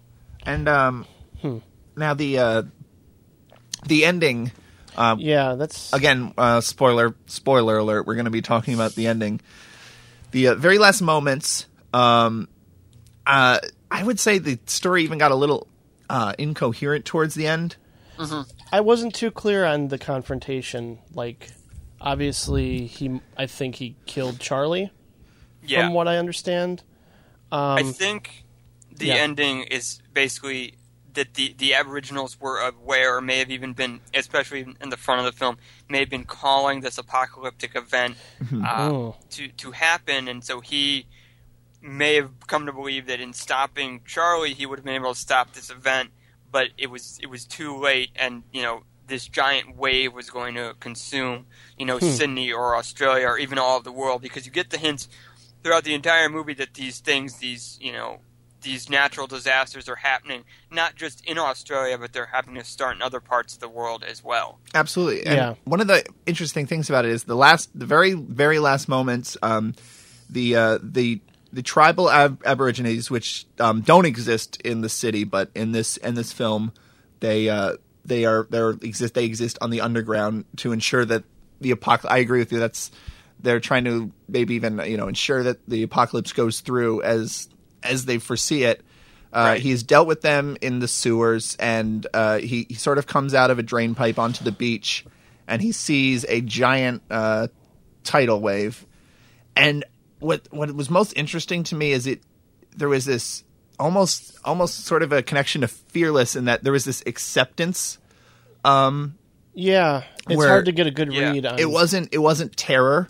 Uh, I didn't I didn't it wasn't terror at the end of the world. It wasn't um you know, it wasn't sadness. He wasn't like praying for his kids or anything Right. like that. It was and do you think it uh it, it's almost about like the um the the sin like the sort of the crimes of the white men against the original people being you know coming to fruition and being them being punished for it and him sort of like learning about their think- culture and then sort of accepting that I think that's part of it. Um, I also would say that maybe it's kind of, and you saw this a lot in America and our dealings with our Native Americans, where they would try and almost civilize, civilize them, and they're almost trying to, you know, hmm. make them act like whites without acknowledging their culture. And Yes. I feel like a major theme of the movie is that there you constantly hear, "Oh, the tribes don't exist in the city. The tribals don't exist in the city. The P- You yeah, know, the- the yeah. Aboriginals in the city are just like you know working class or, or, or poor white people." Right. and it's like they're trying to they put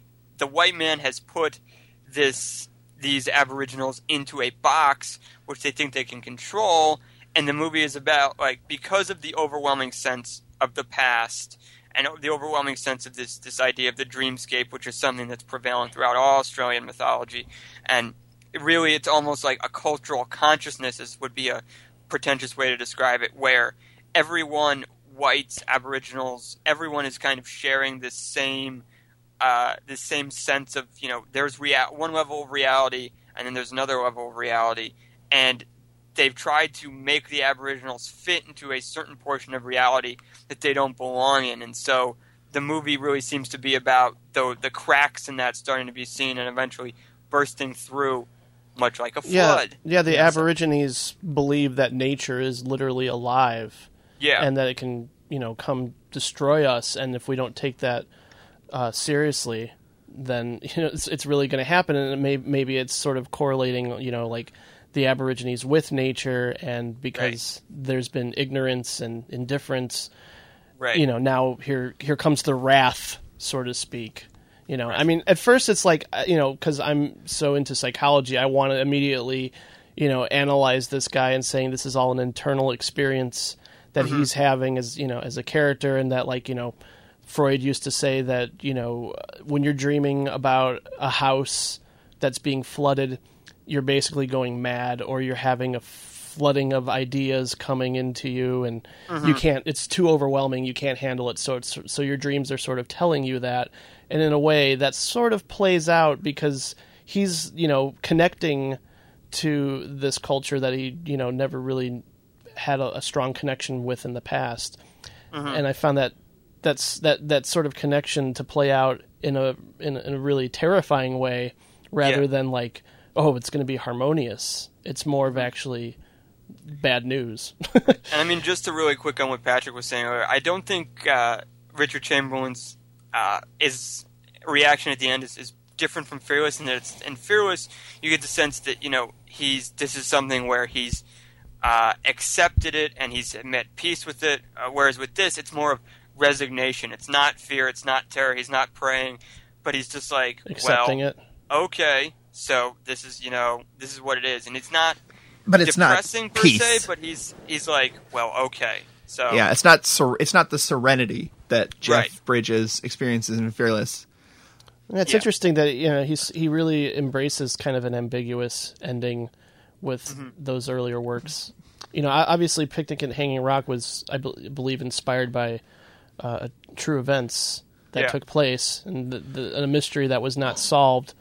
Right. Um, and it's also based on a book which we were talking about before we started about how a lot of his works are adaptations. So Yeah, it's interesting the, the the contrast between those two movies, uh, especially with you know you look at Last Wave and it's sort of wet and dark, and Picnic Picnic at Hanging Rock is so dry and sort of golden, and that's I, I find that contrast really interesting. And the very first lines of Picnic at Hanging Rock are it's all it's it, I believe it's quoting a poem or something, but it's something along the lines of everything is a dream, everything you experience. Yeah. Um, and there's so there's more of uh, you know the idea of of dreams, and of course Picnic Hanging Rock's very dreamlike. Yeah, definitely. And in both movies, I I, I, I was watching them like late at night as I was sort of drifting into sleep. So I, they they totally worked on my dreams, and Yeah. just you know they sort of invaded me in a way that you know I mean I'm I'm looking forward to revisiting them because you know mm-hmm. they're not movies that you can immediately ascribe. Well, this is exactly what it's about. I mean, you can have an idea and you can sort of build on that idea. Mm-hmm. But I think there's a lot of joy in going back and maybe you know in a few years getting something else out of it that you may not have picked up on the first time. Yeah.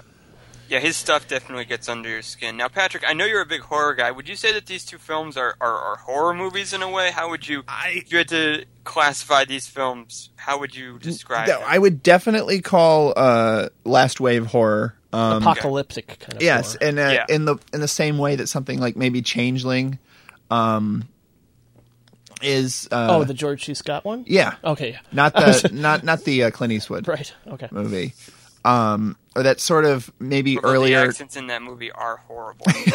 yeah. like that sort of um sort of 70s where it's just all an atmosphere of dread and you don't even actually know what's happening all the time um there were there were very big uh obviously uh, italian italian horror would be a lot more visceral but there's there's a lot of the same sort of feeling you get from like picnic at hanging rock where right. from the very first frame it just everything feels askew. Like it's not it's not quite happening in reality but it's not right. like surreal either. Um there's a lot of that in like something like Fulci's uh like um house by the cemetery where it's just there's just a intense feeling of unease through the whole thing. Picnic and hanging rock it's it's not a like i feel like the uh, the intro uh I, I feel like the first first act feel is very terrifying um but I feel that the way that um, the events spring from that do, don't exactly feel like uh, horror, um, because it's it's more about like the emotional fallout than any sense of like most of the the dread and the unease I feel come at the beginning of the movie. And it definitely becomes very literal. I mean, not literal, uh, lyrical. And, you know, as time goes on and on and on. But you know, I I, I don't know. I was thinking like I, that's again. I I felt like I was reading too much into.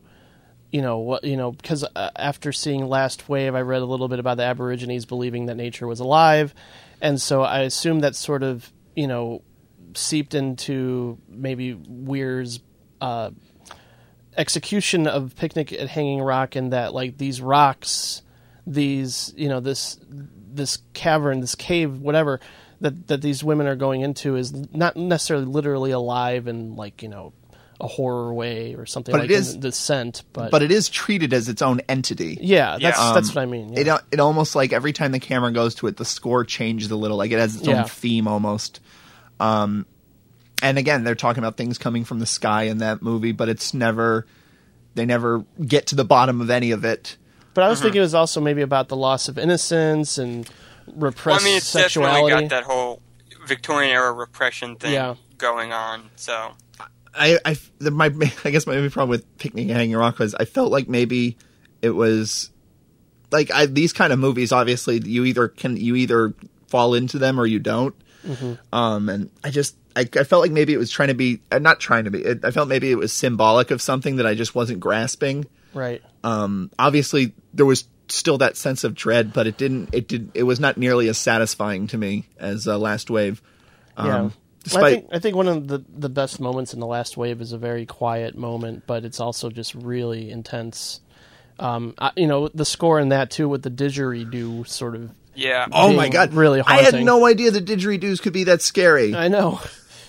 That that scene I'm thinking about is with Charlie, um, and he just like goes goes to visit him in a room. Charlie's just sitting like Indian style on the floor Yeah. in the room, and all he just keeps and it goes on for a very long time. It's a very uncomfortable scene of Charlie just asking him, "Who are you? Who are you?" just like over and over again. I'm like, dude, I'm so freaked I am out. I am such a big fan of atonal scores. Like I think one of the most effective uses it's not even music, it's uh but in the beginning of the Texas Chainsaw Massacre there's no no that's the uh, that's the camera sound but like Oh, yeah. during the credits where it's like weird solar like shots of the sun or whatever and uh, there's that like just echoing banging and stuff. Oh. There's a couple exploitation movies um, that I've seen that like that came out after Texas Chainsaw Massacre that ripped that off and have really interesting sort of atonal like scores of just noises and sort of almost like uh, musique concrète sort of a thing where it's you just hear reverse sounds of sand falling Yeah. and stuff like that. And that's sort of what I got out of this uh, out of uh, the didgeridoo in Last Wave where it's it's it's just this one droning sound. It's just like in the back of your brain. It's not even uh Yeah, ever since I saw Punch Drunk Love, I've been really interested in how sound is like amplified in some instances or completely turned down or what's going on in the background or why that sound is fitting with this. oh and, uh, And another plays out. great example of course would be 2001 Space Odyssey Well, yeah, that too.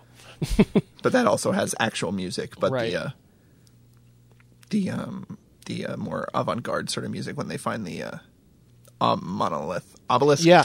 No, I mean, throughout most of Peter Weir's films, and we'll get to the rest of his filmography after we tackle our next film, he's so good at utilizing classical music and different pieces and to accentuate emotion. And never in. You know, you can make arguments, obviously, with, with some with some of his films, but I don't, I don't think it's ever manipulative. I think it completely complements the scene, and you know, a lot of filmmakers today don't have that sort of graceful um, ability I to feel do like that. I feel like a lot of filmmakers today are more on more about needle drops. Um, Yeah. or more the uh, Scorsese, Tarantino, Mm-hmm. um, the way they end, which I of course I I love. I mean, Or here is this song that you will recognize, and therefore you will have the appropriate emotional reaction. oh to yeah, it. yeah. There's the uh, there's there's always that the Yeah. um. Like, let's use All Star or Hallelujah because the characters are happy or sad. Yeah. Fucking Shrek using Hallelujah. Or, well, no, there was that period from like 2003 to 2000, I think seven was when it finally stopped, where every TV show used it when they wanted to like indicate that their characters were sad, and it was always that. I think it was the the Jeff Buckley version. Uh-huh. um, Yeah, yeah. And it was like it got used so much. It's Wikipedia's entries like. It was 20 separate occasions that it was used for like Zach- four years. Yeah. Zack Zack Snyder does that too. Um, where I mean, Yeah. he he used Hallel- he used the Leonard Cohen version, but his where he, he'll just like the songs he'll use are just what is happening. Right. shockingly obvious. Yeah.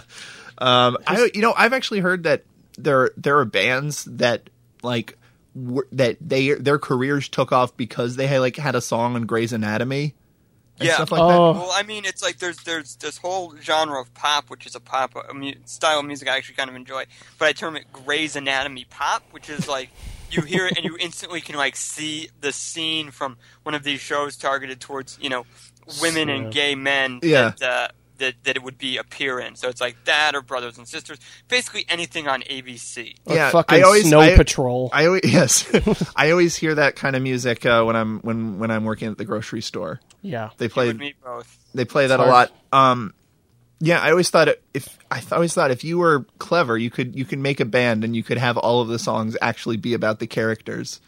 Just be like, Sally doesn't know about Eddie, something like that, and really just you know I make actually fortune. like it when they do that in the 80s. For, Yeah? For movies. where they actually literally spell out the plot. Oh yeah, yeah. It's always fun. I like how they. I, lo- I loved how they brought that back for Pineapple Express. Uh, One of they- the disappointing things about Hot Tub Time Machine was that they didn't. yes, true. There's That was- a lot of disappointing. Yeah, things about that that was movie. one I of like, them. I like that movie, but It's We okay. can talk about that. I'll forgive you.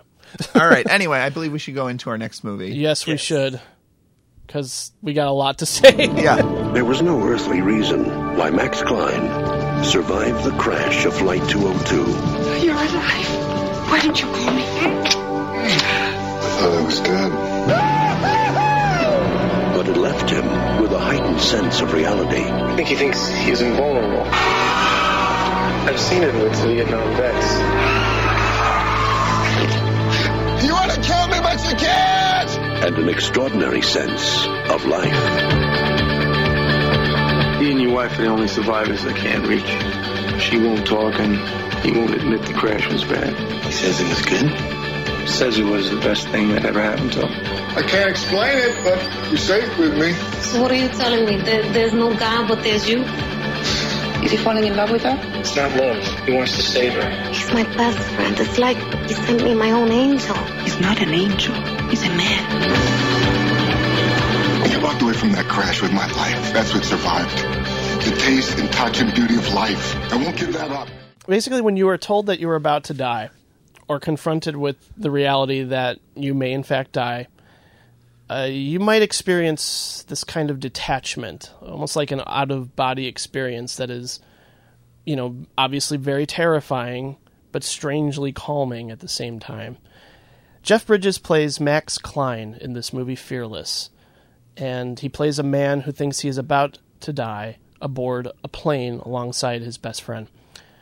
When he survives, he experiences a disjointed form of uh, post traumatic stress that forces him to attempt reoccurring confrontations with death whenever he is forced to face the reality of not only losing his friend, but actually being in that situation and surviving the experience of near death. Max sort of gets a high from confronting his fears, which is brilliantly personified in one of a few moments, it's in particular one involving a skyscraper. This is, to me, Peter Weir's most accomplished film, and it features my all-time favorite Jeff Bridges performance. He never play overplays either emo- emotional extreme that he's going through, and I don't know. For for for me, this is not just another movie. It is therapy. It is catharsis. Um, no other film has allowed me to sort of confront my own feelings about mortality. Because back in 1996, doctors told me to my face that I was going to die. It was the only time I saw my father cry. It was the only time, obviously, that my friends were coming to say goodbye to me. And a lot of this movie sort of captures that um, emotional shift that you go through back and forth and not knowing how to process it and it, it's it's a film that captures both extremes that sort of overwhelming anxiety that comes with trauma but as well as the life affirming elation that you get when you accept the fact that you are alive and that is a beautiful thing. Fearless is why i love movies. That's that. You know because it, it means a lot to me. It's it's a hard for it's a hard movie for me to objectively criticize for the emotional connection i get from it. Right. so. But luckily for you, it's also a really fucking great movie. yay! I'm glad you feel that way. Yeah. um, uh, it is I was actually when I when I uh, I knew the knew the premise and I was wondering how the movie was going to be structured. I was worried it was going to open with the plane crash. Um, I just you know the sort of the, the obvious route to go would be he is this the sort of I would say the Robin Williams movie version is he's a businessman who doesn't un, you know he's a businessman who doesn't have time for his family and then he gets Max Klein has a lot of problems. yeah, yeah, Max. and then uh, he he's he's like uh, he his his like okay, hold on, let me put your son on and say love you, and it's like listen, honey, I gotta go.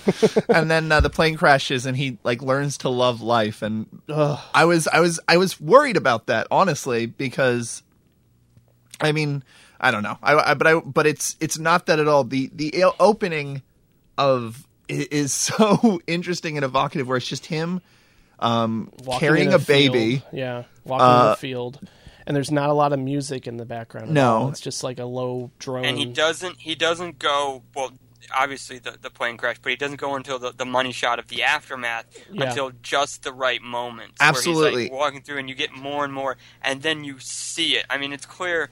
I know we were talking about J.J. Abrams earlier, I but I just kept gonna thinking say and that, watching you- about this. It's like it's clear they watched this movie a lot when they were directing the pilot for Lost. Oh yes, because that's totally how Lost begins. Um, Yeah.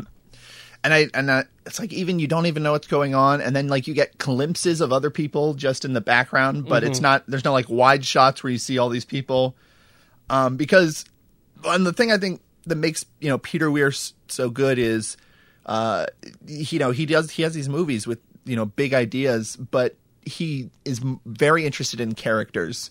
Um, and Yeah. that whole scene is just shown through Jeff Bridges' eyes. It's very matter of fact. Um, it's it. There's not big swelling of music when you see the crashed engine. Um, it's and uh, it, it stays on him, and it and it plays it honestly, and it's only there for the you know that would be a big set piece of the carnage, you know, and.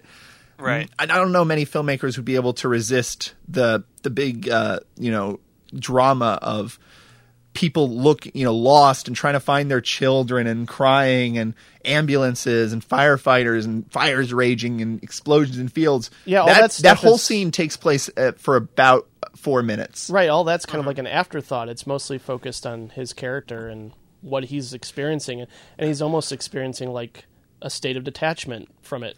You Yeah, know, he's all- he's- he's acknowledging it, but he's not having the typical emotional reaction that many people would have. It's almost like he's hypnotized. the left the the left turn or the thing that really kind of sold me on it is when he gets off and he just kind of drives away and you get very sensitive on it this is not going to be your typical a tragedy has happened let us deal with it type of movie Absolutely. no, he does the first thing I would do. I'd, I'd go take a shower You know, and I've you know, and to wash that experience off temporarily. but and then after the sh- but after the shower he does um, something that I've I've experienced in uh, you know after obviously I've never I've have not had a near death experience but I have um, you know had very intentional mom uh, intense emotional moments and it's followed by hyper focusing on tiny things he's Yeah. just feeling his body and the yeah, camera just extreme close-ups of him you know just touching his arms and his legs and you know his, Yeah. or the the dirt yes, he's just like looking at a pebble, and it's just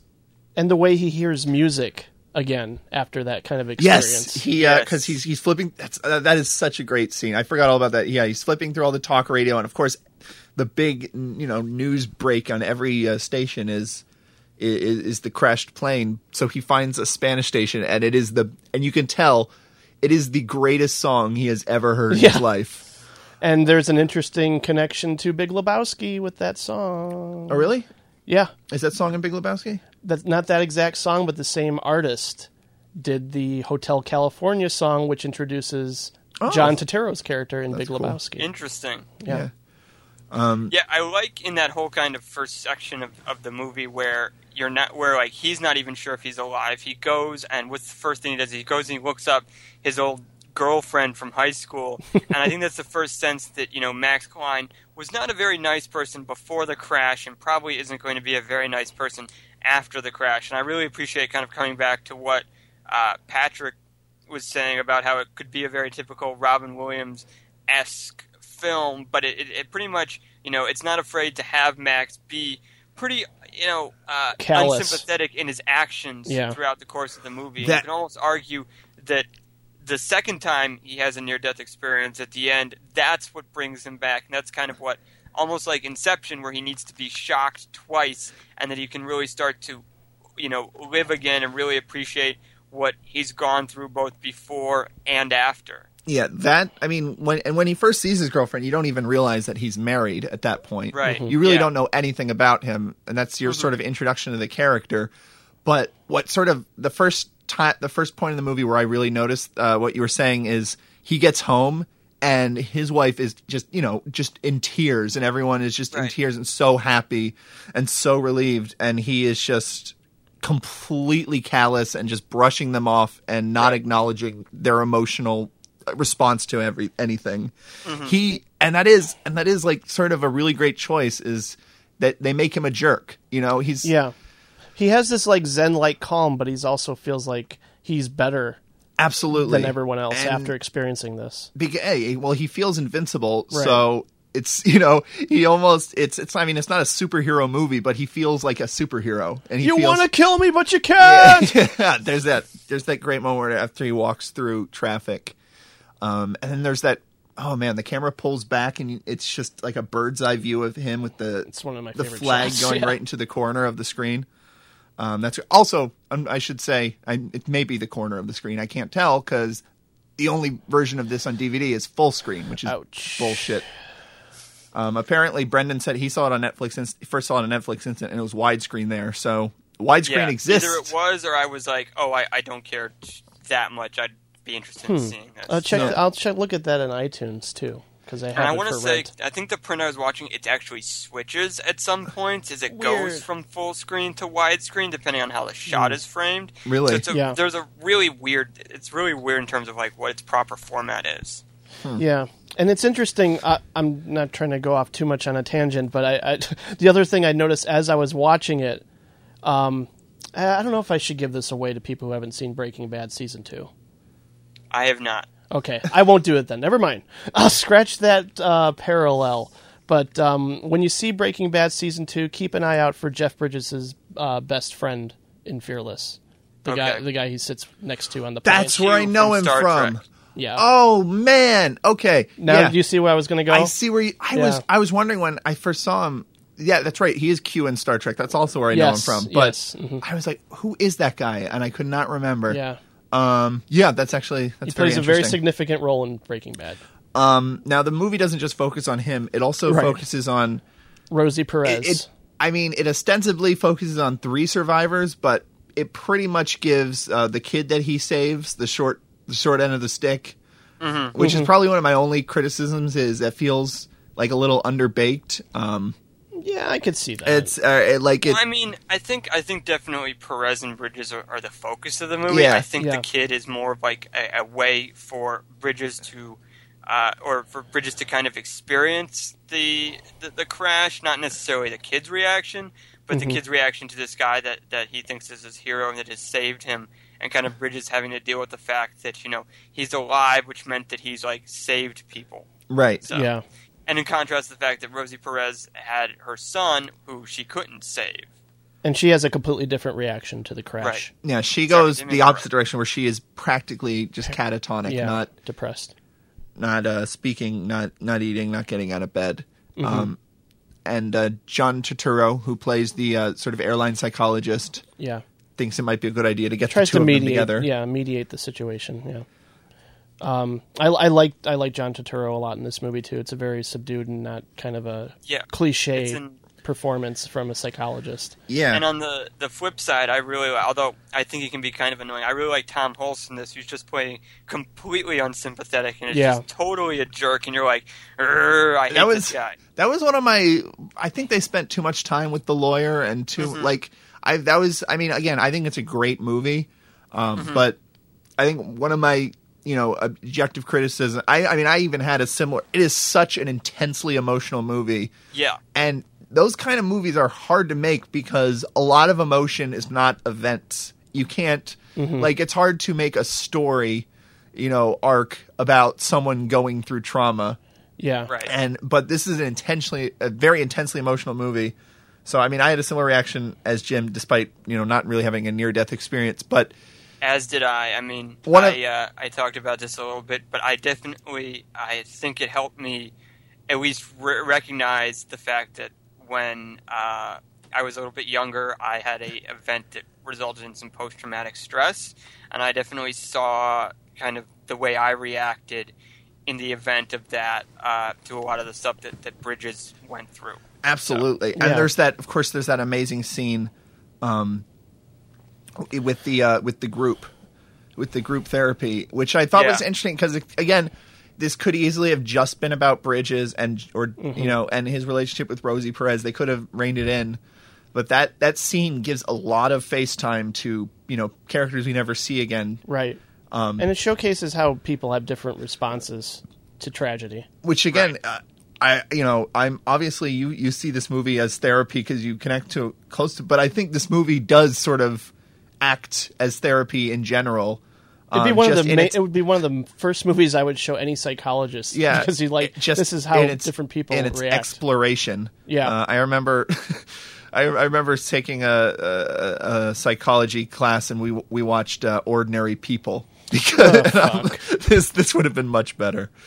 Um, Yeah, for sure. Because it, it, sh- it just shows the wide array of emotions that people go through, and it's like the the, the, the two ma- most amazing sequences in this movie come later. I mean, I, I love the whole movie, but Mhm. just to highlight their trip through a shopping mall Oh yeah. is just like breathtaking. Again- and every every beat works. again, Ro- uh, Peter Weir, you know, slow motion is not used often. Peter Weir uses slow motion in a scene where Rosie Perez, there's a woman looking at it through a store window and she's holding a baby, and Rosie Perez goes right up next to it Yeah. and, you know, smells it and touches its hair, and it's all shot in, you know, extreme slow motion, and it's just because it's, it, he, you know, it, he just wants to intensify this really small emotional moment um, and yeah, and you you you really he does a great job of you see that things through their eyes. Like when you see the little the mom screaming at the little kid because he dropped his ice cream.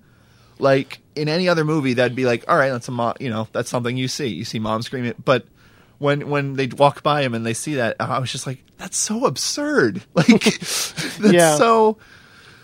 Um, and it's such a and you know where that scene goes. Let's buy presents for the dead. Oh, I I, don't was know. just about to bring that up. I don't know. That is just something.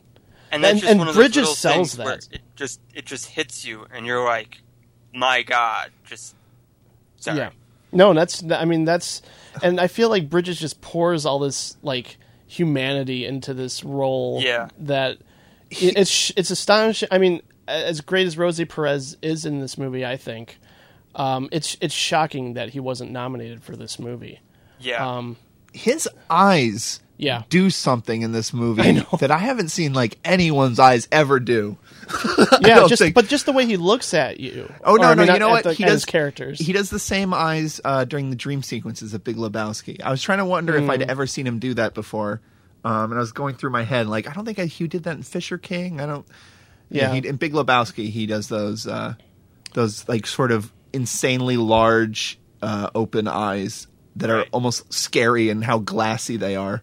Yeah, but it just seems like he's fully aware of everything that's going on, both inside and out, Mhm. and just sort of the way he deals with trying to help Rosie Perez, which culminates culminates in an amazing moment. And in any other movie, you use a U two song, and it's manipulative, and in this Right. movie, it is unbelievable. I that's uh, that would that would be my tagline if I had to give the if I had to give a studio tagline. I'd say so good they make you too good because I, I hate you too, but the use of uh, Streets Have No Name is great. What's great about that is coming back to kind of what we you guys were t- we were talking about earlier is his use of music is then he almost treats that like a classical piece like Right. you don't hear No Bono words. wailing and it Yeah. starts very but then you know like you know for say what you want about U2 but that's pretty much one of the most distinctive or recognizable I would say opening riffs in Oh, you know, definitely. rock of the last 30 years but and then it just cuts out at just the right moment and that's pretty much like the end is astonishing but i think watching that eh, sequence i got the same impression that i got the same feeling that i got when i saw the end of all that jazz which we were talking about Mhm. earlier and it was like one of those movies those scenes where i actually felt myself have an experience where i was watching myself watch the movie and Yeah. just kind of just experiencing it because it was so intensely powerful so yeah, no, totally. It's it is like an out of body experience where you get like the chills and you well Yeah. up. and I, I like I like sort of the uh, the uh, the take on sort of their contrasting, um, you know, reactions to the to this event where he is almost a nihilist. So he has you know, he almost becomes a nihilist in that he just doesn't. Uh, you know, he just realizes that they're already dead and that the, nothing Yeah. means anything, so he has no reason to be afraid. And but at the same time, that feeling makes him not have connections to his wife or his children. You know, Right. um, and then her, she takes it from such an intensely Catholic point of view where it's all guilt and shame. And like, she, there's that moment where she breaks down because, uh, she, because she tells him that she let go of her son. And what she's crying about is that she lied to her church group, you know, her church and her Mhm. Her priest, and it, she just feels like a horrible person. And it's and it's such an amazing moment, and because it's not about her losing her son, it's about the way that she, you know, that she took that, where which is guilt. It's not, you know, it's not I don't have him anymore. It's I killed him. Right. I, I, feel like you know Weir takes such a, an a like sort of a, a neutral standpoint in that everybody processes trauma in very different ways, and there is no right way, there is no wrong way. It's just that's how it happens, and you sort of learn to adapt to it, or you know. You sort of have to acknowledge the fact that you have to experience fear. You have to experience the arrange, the wide array of emotions that life has to offer, and that is sort of uh, you know represented in the ending where he actually wants to be saved again. He wants to feel again. He wants to be alive, and at first, like my like as a like a, as a critic, I was thinking, is this ending manipulative? I mean, obviously it works. I think it's gorgeous, and there's I don't really find it to be flawed, but I wasn't too sure where, you know, is the strawberries being symbolic or is it just being a literal, you know, play or whatever you want to call it, a literal literal device, I guess you you could say. You know, because Well, I mean, I think I think the strawberries are somewhat symbolic, but they're also literal in that they they move the story forward. Because the Yeah. strawberries are something where after this traumatic accident, he realizes that you know he a doesn't have an allergy uh, anymore, and b that he can kind of do whatever he wants, and Mhm. you know he's not going to be killed. But then when he eats that strawberry for whatever reason, he has that allergic reaction. He starts to go into anaphylactic shock, and so you know he has that second near death experience. And doing that, he remembers what happened on the plane, and in such, Ah. you know, he realizes that you know, like you were saying, that he wants to be saved, and also, um, you know, that kind of the only way to get through this world is to to live into it. And we were talking a little bit about this earlier when we were talking about spiritual films. But if the film kind of has a message, or it comes down to you know a whether there's life after death, I don't really think it matters. I think what the film is saying is that in our final moments, whatever whatever they are, what matters is that you know we were good to one another and good to each other. And I think that Bridges is in helping Perez and his relationship with her comes to realize that, and Hmm. so he realizes that he's been kind of a jerk to his friends and his family, and so that's why he wants to be saved. Is it because he realizes that he's not done, that his work is you know not yet over? Um, because in that moment where he was comforting the people around him, that he was being as human as a human could be, as alive as a human could be, and that he needs to go back and, and kind of finish that. Yeah, I, I actually I took Well that said. as very. I uh, I took it as as literal in that the um, the feeling of invincibility um, and the rush he had was like literally changing his metabolism to the point where that's definitely true. and then because I mean when the two moments he he eats strawberries three times in the movie. First moment is right after the crash and he just eats a huge bowl of them. Uh, second to moment, I mean he's on a high. Then the second moment he's reenact you know he's reliving that sort of hero factor because he wants to save uh, Rosie Perez and uh, yeah you know and he he's and he's feeding it to her and he's eating it and again he's on that high but the third yeah. time it's after she says she can't see him anymore because Okay. she real because she said like she realizes for him to improve you know she saw him as an angel and it, there's that stark moment and again it's so great in that we're you never feel like he's pushing for anyone's view to be the right view or the wrong view Yeah. I mean, which is also again what made the lawyer character feel a little out of place is that like every other character in this movie is so human and you understand where they're coming from, whether it's the kid who's not, you know, like I don't think the kid really understood what his dad went through and um or you know or or it's or it's his wife who is getting frustrated with him. Um they're all equal. And so you know she talks to his wife and the wife's like this he you know your relationship with him might be great for you but it's not good for him and that's why rosie perez uh, you know pushes him away and that's why and like at that point he can no longer keep reliving the fact that he's this, this invincible hero Right. and then when he eats the strawberry the third time that's why he you know he's not on that high anymore I mean, I that's had not considered that. That's actually a, a a pretty interesting and, and That's, logical. I mean, I mean, think yeah, I mean, obviously, it, it definitely works metaphorically as well, as well. But that's, I mean, I saw it more in a more literal way. and that's like just that. it. It's like as a viewer, you bring you bring yourself to this movie. You bring your Mm-hmm. own life experience to it, and you can apply it.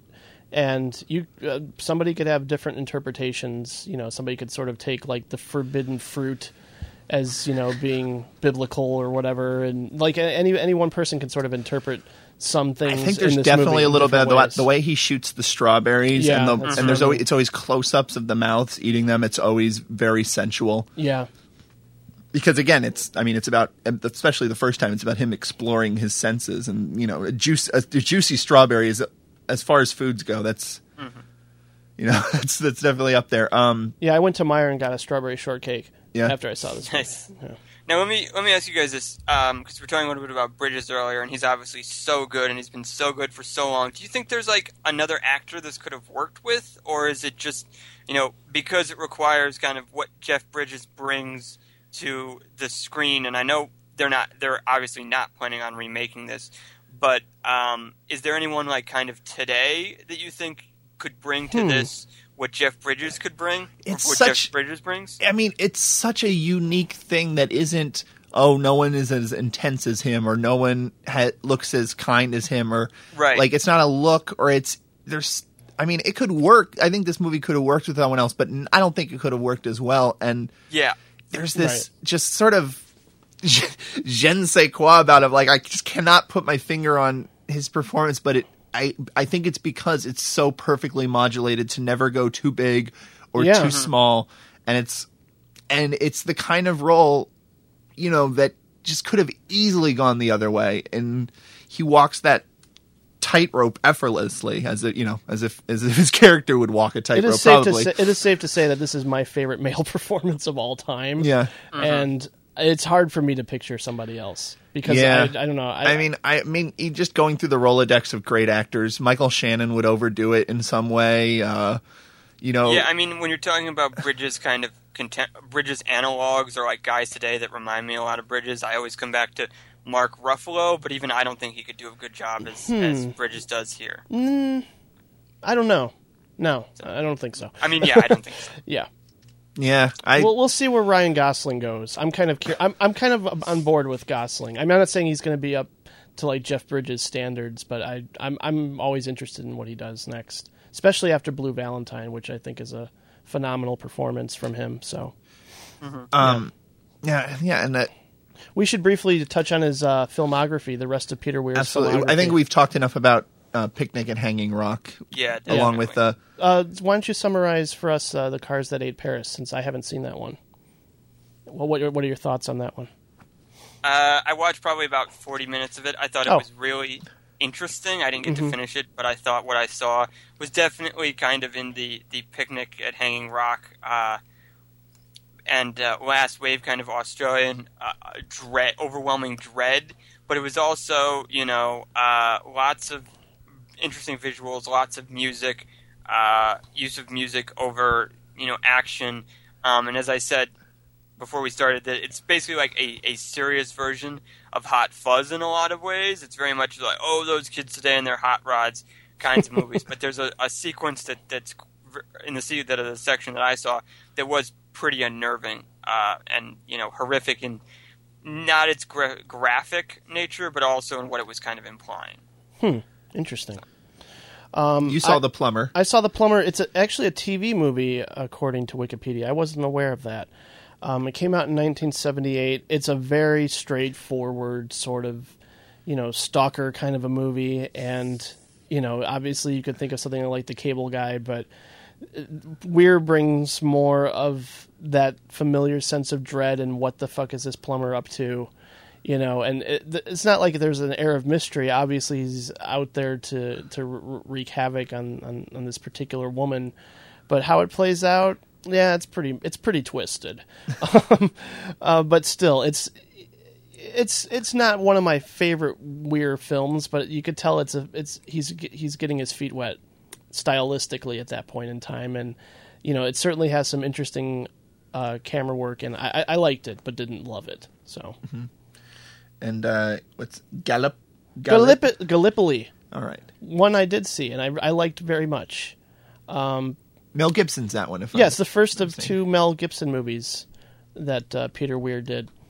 Um, and it covers both Mel Gibson and um, another young man uh, played by Mark Lee, who's like a um, a runner, uh, uh, sort of like a star athlete of, of sorts, and like he, he his father is encouraging him, to do that as opposed to enlist in, in, in, the army, the Australian army during the First World War, and they get you know involved, and it's sort of like it progresses between how these two men met and became friends, and then how they lose their innocence in the course of the war and everything, and the the climax uh, occurs in again in such a visceral way that it's it sends chills down your spine. The way that I think I think it's a a good movie, and but I think the ending, the especially the last act, is what makes it spectacular. I think the performances are great. I think it sort of provides a very you know interesting portrayal of life in Australia during a time, and they get involved in a war that they weren't supposed to get involved with, and there's miscommunication. So I mean, I don't know. I, I I liked it quite a bit, but the way it plays out, it's pretty spectacular. And the next one is The Year of Living Dangerously, which is the other. Um, Yeah, I that's not one I watched recently, but I did see it many years ago, and I liked it at the time. I think the standout performance. She won an Oscar, I believe. Yep. Linda Hunt, who plays uh, a man in this movie, and very convincingly. So, yeah. Um, it it's is it more of a love story? Would you say between between uh, Sigourney Weaver and Mel Gibson? Um, but again, it has the culture clash that that Weir is known for. That's sort of a staple in a lot of his work. Um, and there's some, you know, a lot of, I, I believe, communism plays a big, significant role in in the story as well, and just sort of how different political ideologies clash between the characters. Um, but I don't have a clear memory on that one since I didn't rewatch that one recently. Uh, did you like that one, Brendan? I have not seen that one. Oh, okay. Yeah. No, it's it, it's good. I remember I, I should have rewatched it. yeah, in I time, have all but, of his movies kind of um, on my computer. I just haven't watched. I haven't not watched all of them. Yeah. but But, the, um, next, the next one uh, is one you were a huge fan of, uh, Brendan Witness. Yeah, that's. Uh, I would say it's probably my favorite Peter Weir movie. Um, I know it's really conventional, but I think it's just overall I kind of have that emotional reaction to it, and I really Mhm. just I don't understand what it is, but I just I it just touches me in ways that I can't explain. I just think that um, visually and kind of story wise and just across the board. Uh, it's just a really moving story, and I like that again with a lot of Weir's movies. It doesn't cop out in the ending, and that it has um, Harrison Ford's character and the the Amish woman played by Kelly McGillis not get together, um, and that you know he kind of goes back to her world, and he kind of goes back. She goes back to hers, but both of them are are changed somewhat for the better Yeah. um, by it. And it's a movie I think talking about you with Dead Poet Society uh, a little bit earlier, Patrick. I think it's one that its its place in the culture and kind of how it's been parodied and kind of homage and things like that kind of takes away from how good it really is. And when I saw it Hmm. for the first time, I was surprised that you know that it wasn't just oh the Amish are wacky or oh you know here's the scene where they're mocking the Amish guy with their ice cream cone. So- Right, or it's yeah, it's not Yeah. it's not like a more serious version of For Richer or For Poor. Right, and Or it does Kingpin. feature um, Alexander Godunov from Die Hard uh, in a, a, a sympathetic and, and interesting role as one of Hmm. the Amish guys. Oh, that's right. Yeah. No, good call. I remember that. Yeah. And next- Danny Glover. I mean, it's, it sort of starts off almost like a Hitchcock movie with yeah, witnessing, you know, obviously a murder and what takes place after that, and there's more once again, uh, you know, clashing going on, and you know, it's again stranger in a strange land, sort of adapting to this new environment, almost as being like you know, not necessarily undercover, but what you call it, like the witness protection sort of thing going on. Too. well, no, he uh, he has to hide out. Right the- he has to hide out yeah, yeah. that's right mm-hmm. yeah no it's it's it's a very good movie I, I i i liked it but i think just I wouldn't say that how it plays out is anticlimactic. I think because I'm so prone to expecting, you know, how the confrontation resolves itself. I've seen it in a lot of other movies that, you know, it didn't have that intense visceral impact, but I was still ext- way invested in the characters. Um, now his next his next movie also uh, starred Harrison Ford, and that's that's actually one I did see, uh, the Mosquito Coast, and it is Excellent movie. it's really excellent. Now it's a story about a, a man, an inventor who's become fed up with America, and it's he moves to he moves his whole family to uh, a, a tiny poor village in South America that he in a he he gets a drunken German to uh, to sell to him. So he becomes the mayor of it, and it's I was and again it's one of those movies where the premise I I, I sort of had two uh, different ideas of how it actually played out. I thought it could either play out like a like a Malick movie, um, and parts of it almost feel like it's uh, Peter Weir's uh, take on Malick. There's a lot of narration by a child and Yeah. and a lot of focus on nature and man and stuff like that. Picnic at Hanging Rock had a couple of moments that reminded me of Malick too. Yeah, um, and then there's and then I, or I thought it could maybe be like just like Robinson Crusoe, where it became an adventure. But what's really interesting about it to me is it's not about either of those things. It's about this uh, the character Harrison Ford plays, and it, I think it's one of Harrison Ford's best Absolutely. best roles. He is so great in it. He's And- such a magnificent asshole. Ebert's main criticism of this movie was because he is such a fucking asshole that you don't have anything to like about him, and how No. can, how can you ha- you know go through a movie sympathizing with this guy or you know Well, that's identifying with his Well, that's well, what it's it's about is he's an egomaniac, and Right. America isn't good enough for him anymore, and he wants people to worship him. And it's but what's what It- makes that what makes it, that story really interesting is how it's told. It's told uh, through the eyes of like a uh, like a preteen, you know, uh, burgeoning adolescent boy, Mm-hmm. and it's it's it's not about um, Harrison Ford. Like Harrison Ford is the main character, but it's told through the eyes of his son. Yeah. and it's more about the, that moment. his uh, idealizing your father. yeah, that moment where you sort of realize that your dad isn't God. fallible. Yeah, he's Yeah, fallible. he's fallible and he makes mistakes. And because at first, Harrison Ford's inventing crazy. I mean, he's a brilliant man. He's inventing crazy things. He really changes the village around, and everyone in the village loves him, and which is of course what he wants. But then, you know, once he find once he gets in over his head, he refuses to admit it, um, and he gets keeps rationalizing more and more. Um, to the point where his family starts turning against him, and it, it's it was so much more interesting than I thought it would be. I also didn't realize I missed in the opening credits. It's written by Paul Schrader, which yeah, he's really sense- good at making these kinds of stories about Yeah. these really totally self-involved characters. yeah going in going over the edge exactly Yeah, um highly recommend mosquito coast now the next is It's dead excellent. poets society which uh as brendan mentioned is sort of mocked um but i was talking to brendan earlier Mm-hmm. and he has sort of a more interesting sort of uh view of it yeah. I was kind of indifferent to this, but I haven't seen it in a very long time. So, what are your thoughts? Well, I mean, I think uh, it's a really. Uh, I almost want to say it's a very sad movie in that it's a movie where um, the status quo is challenged, but at the end of the movie, the status quo isn't changed. And you get the impression that you know, yeah, Ethan Hawke may come off, go off and become a writer or do all you know, be touched by his experience with this guy, but that for the most part, these kids are just going to do what's expected of them, and they're going to go. And these are the guys that are going to go and say run Enron or you know be on you know work for the federal government and kind of get us into some of the the problems that we're in today. And it's really like you know the Robin Williams character is still fired at the end of it. You know the the Robert Sean Leonard character is still dead at the end of it. It's like a very kind of sad movie. Um, and while it is pretty much the movie that has inspired me to become a teacher in a lot of ways, and Oh, kind great. of, it's also one that I can see. Uh, you know, I think is is a much sadder um, movie than I think people give it credit for, which I, I kind of appreciate because you know. Um, Robin Williams goes, he touches these kids, he, he hopefully makes an impression on their lives.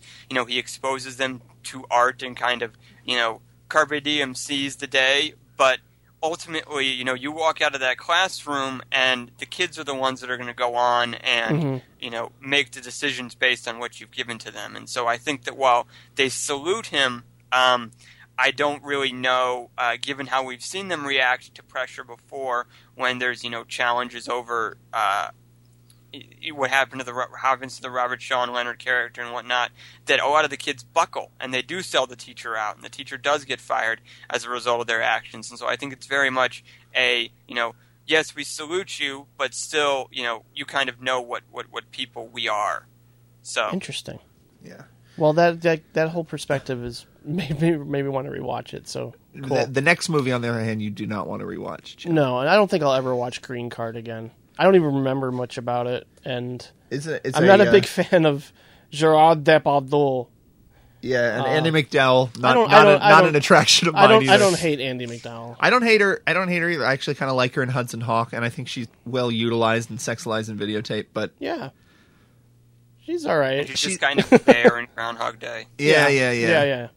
She, But, that's uh, how I feel about her in most movies. Everybody was like, Peter Weir's a sellout after this one, especially. I don't know because he tried to make a light, hokey, romantic comedy, meet cute type thing.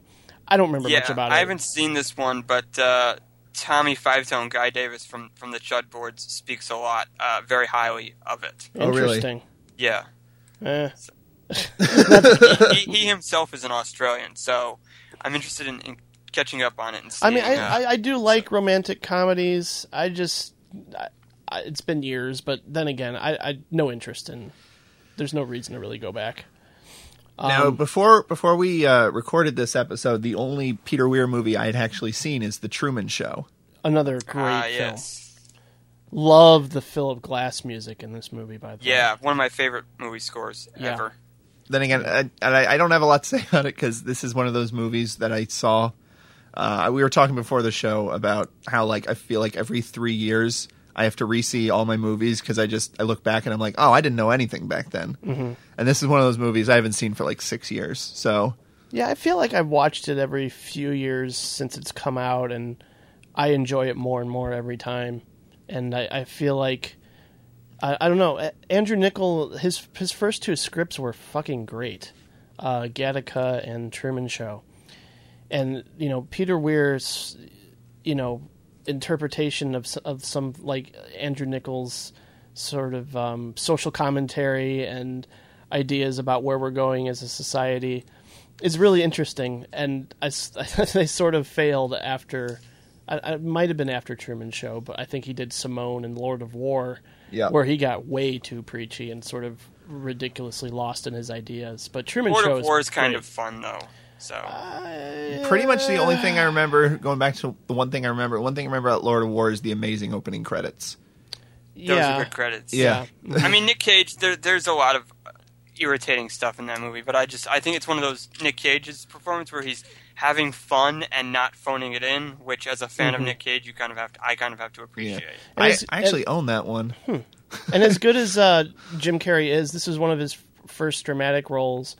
Um, I really like the supporting cast a lot in this movie. You got Yeah, Paul. Paul Giamatti, Laura Linney, uh, Noah Emmerich as his Who's best Paul friend. Giamatti in this? he's in. He's one of the guys. In the control room? Yeah, yeah. Oh, wow. Helping out Ed Harris. Right.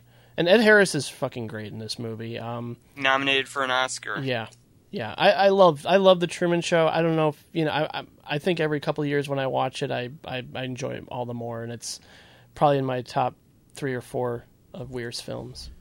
Yeah, I haven't seen this one in a while, but I do remember seeing it in the theater and, and liking it way back when it came out and liking it quite a bit. Um, and I think what what's curious to me, especially in, in kind of Fearless and Fearless's take on, on spirituality and, and God, is going back and kind of looking at Truman Show with that in mind, because I know there's a lot been written kind of about uh, Christof as, Yeah. as, a, as a God character and Truman is kind of the man. Uh, you know, and I also remember reading a a uh, a draft of the script or the shooting script that Newmarket Press did, and apparently there was a lot more of the the outside world was in that draft that they shot. Like there was a lot of additional stuff with Hmm. the with the outside world, and uh, apparently they shot they wrote like six or seven different endings of the movie before com- finally coming up with the one they came up with. I heard uh, some friends of mine weren't happy with that ending. If I recall, they were like, "Well, what happens after he leaves? Like, why should you need to know? It's time to change the channel." I mean, the, the It's called the, The Truman fact Show. Is not that he is not that he left, or is not that what happens after he leaves, but the fact that he left at all. And I also Right. think kind of Niccol really sums it up when it's like, uh, what, let's see what else is on because here's this Yes. entire man's life that we've been watching, and now it's like, eh, change the channel. Yeah. His next film is fucking great too. Master and Commander, which is not, it's the movie that I just wish was way more because it's it Yeah. is- it has the soul of of a big summer blockbuster where it's just a really good adventure movie with really fun characters and it's not it's not too heavy but it's it's also not dumb at all and Yeah. Yeah. and the action is spectacular um, but of course i'm part of the reason why these movies don't get made because when it came out i was i thought uh who wants to see a movie about the navy people sailing Right. and shit um, but it's really great and again um, weir does that thing uh, he did this in Mosquito Coast too. I forgot to mention, like uh, where you don't, he doesn't take or push anyone's side. Like Russell Crowe and uh, who's who plays the doctor? Bettany. What Paul Paul, Bettany. Bettany. There we go. Yeah. Yeah, yeah. Paul Bettany. They they have two very opposing views on sort of life and More and, clashing. and duty and yeah, and you and you don't get the sense that Weir is trying to push for either of them as right. Yes. um he's not interested in that. He's not um uh, i mean that's one thing i really appreciate about his movies is that he'll take these ideas but he's not um presumptuous or pretentious enough to assume that he has the answers. Um he's more interested in the questions. And uh but again just really great adventure movie. Um just uh just outstanding. Uh i heard he's trying to get more couple like the sequels Russell made Crowe is there was like there were like 15 books in this series written, and this is I think the combination of uh, the first, the third, and the the 6th Mm-hmm. And interesting trivia fact about this movie before I completely nerd out about it is that in the book they're originally chasing an American uh, Ironsides warship, Really? and they changed Wow. it to the French in this movie. I guess because of whatever you know sentiment was going on when they were making this movie. Um, but this is probably I would say this is probably tied with Fearless for my second favorite Weir. It's one of the ones that I can watch, you know, at any time. I Yeah. like that it takes its time. I like that you see, you know, kind of the events of what's going on in this warship, and kind of you get the impressions of of these guys. Uh, you get time spent with these characters, so that when the final battle occurs, and you know these guys are lost, you feel it. Um, Right. I think it was also on on Chud that somebody described this as the best Star Trek movie, you know, in over a decade. And as much as I like Abrams' Star Trek movie, I think it's, I think that really is true because uh, here's the here are these guys. They've been thrown together. They've been given assignment, and you know they have wildly different views. But at the end of the day, you know they're still friends, and th- and the ending just kind of brings a smile to my face. Where the Steve uh, Paul Bettany is is annoyed that he won't be able to go back and find this bird because you get the impression he could kind of been Charles Darwin if he wasn't on this military vessel.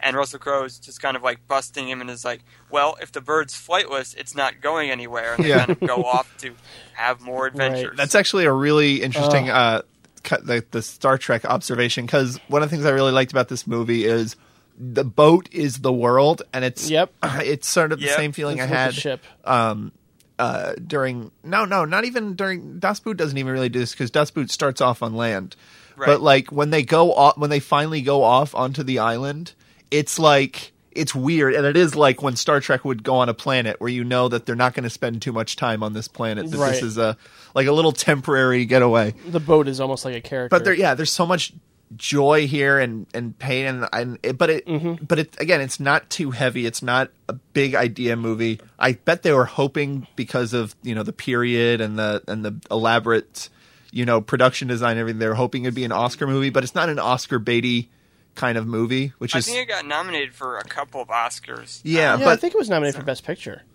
oh really? Yeah. Yeah. See, I, but that's I was afraid it would be like an Oscar bait movie about but it duty won for and, cinematography, uh, justifiably Nice. so. And again, Yeah.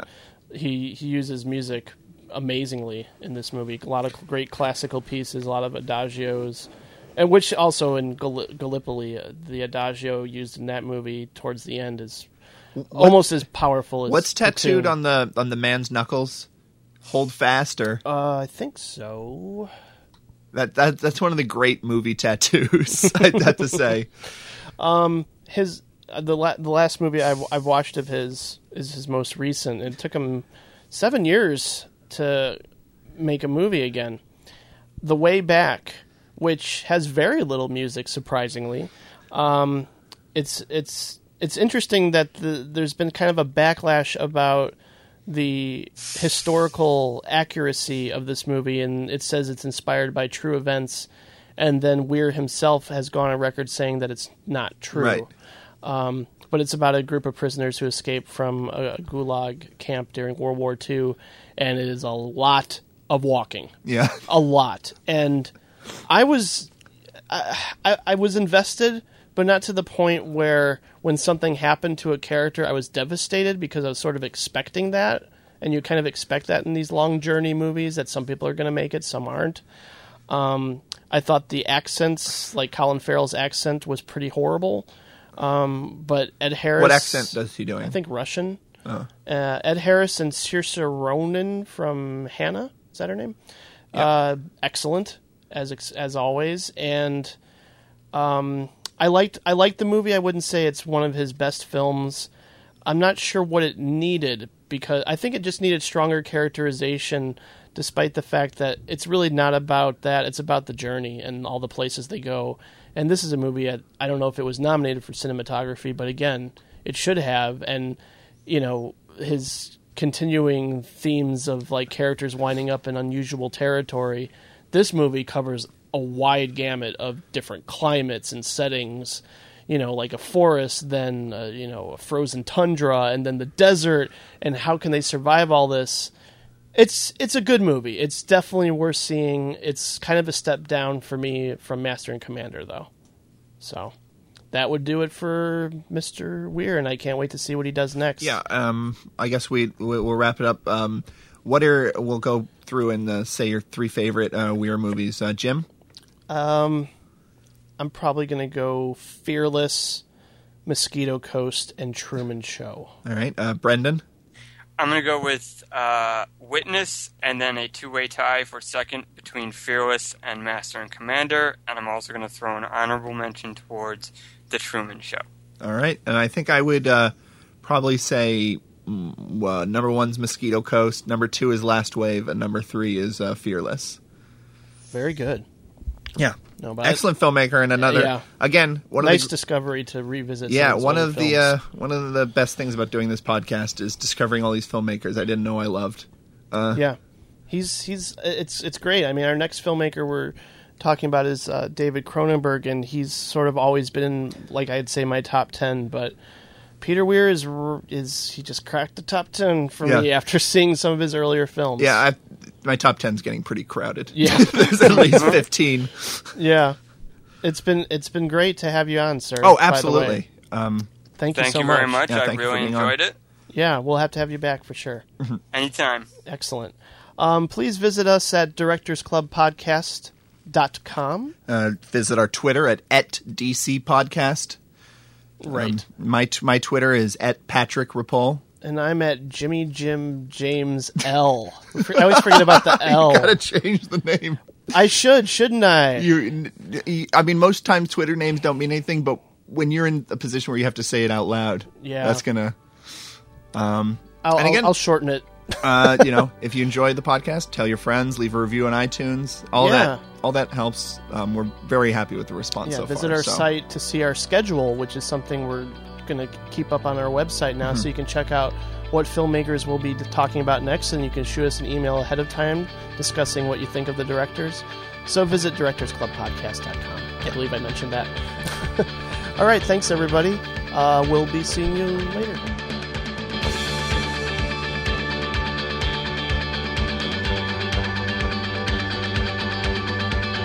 I can eat bullets, walk on water, and shit ice cream. I'm gonna kick your ass.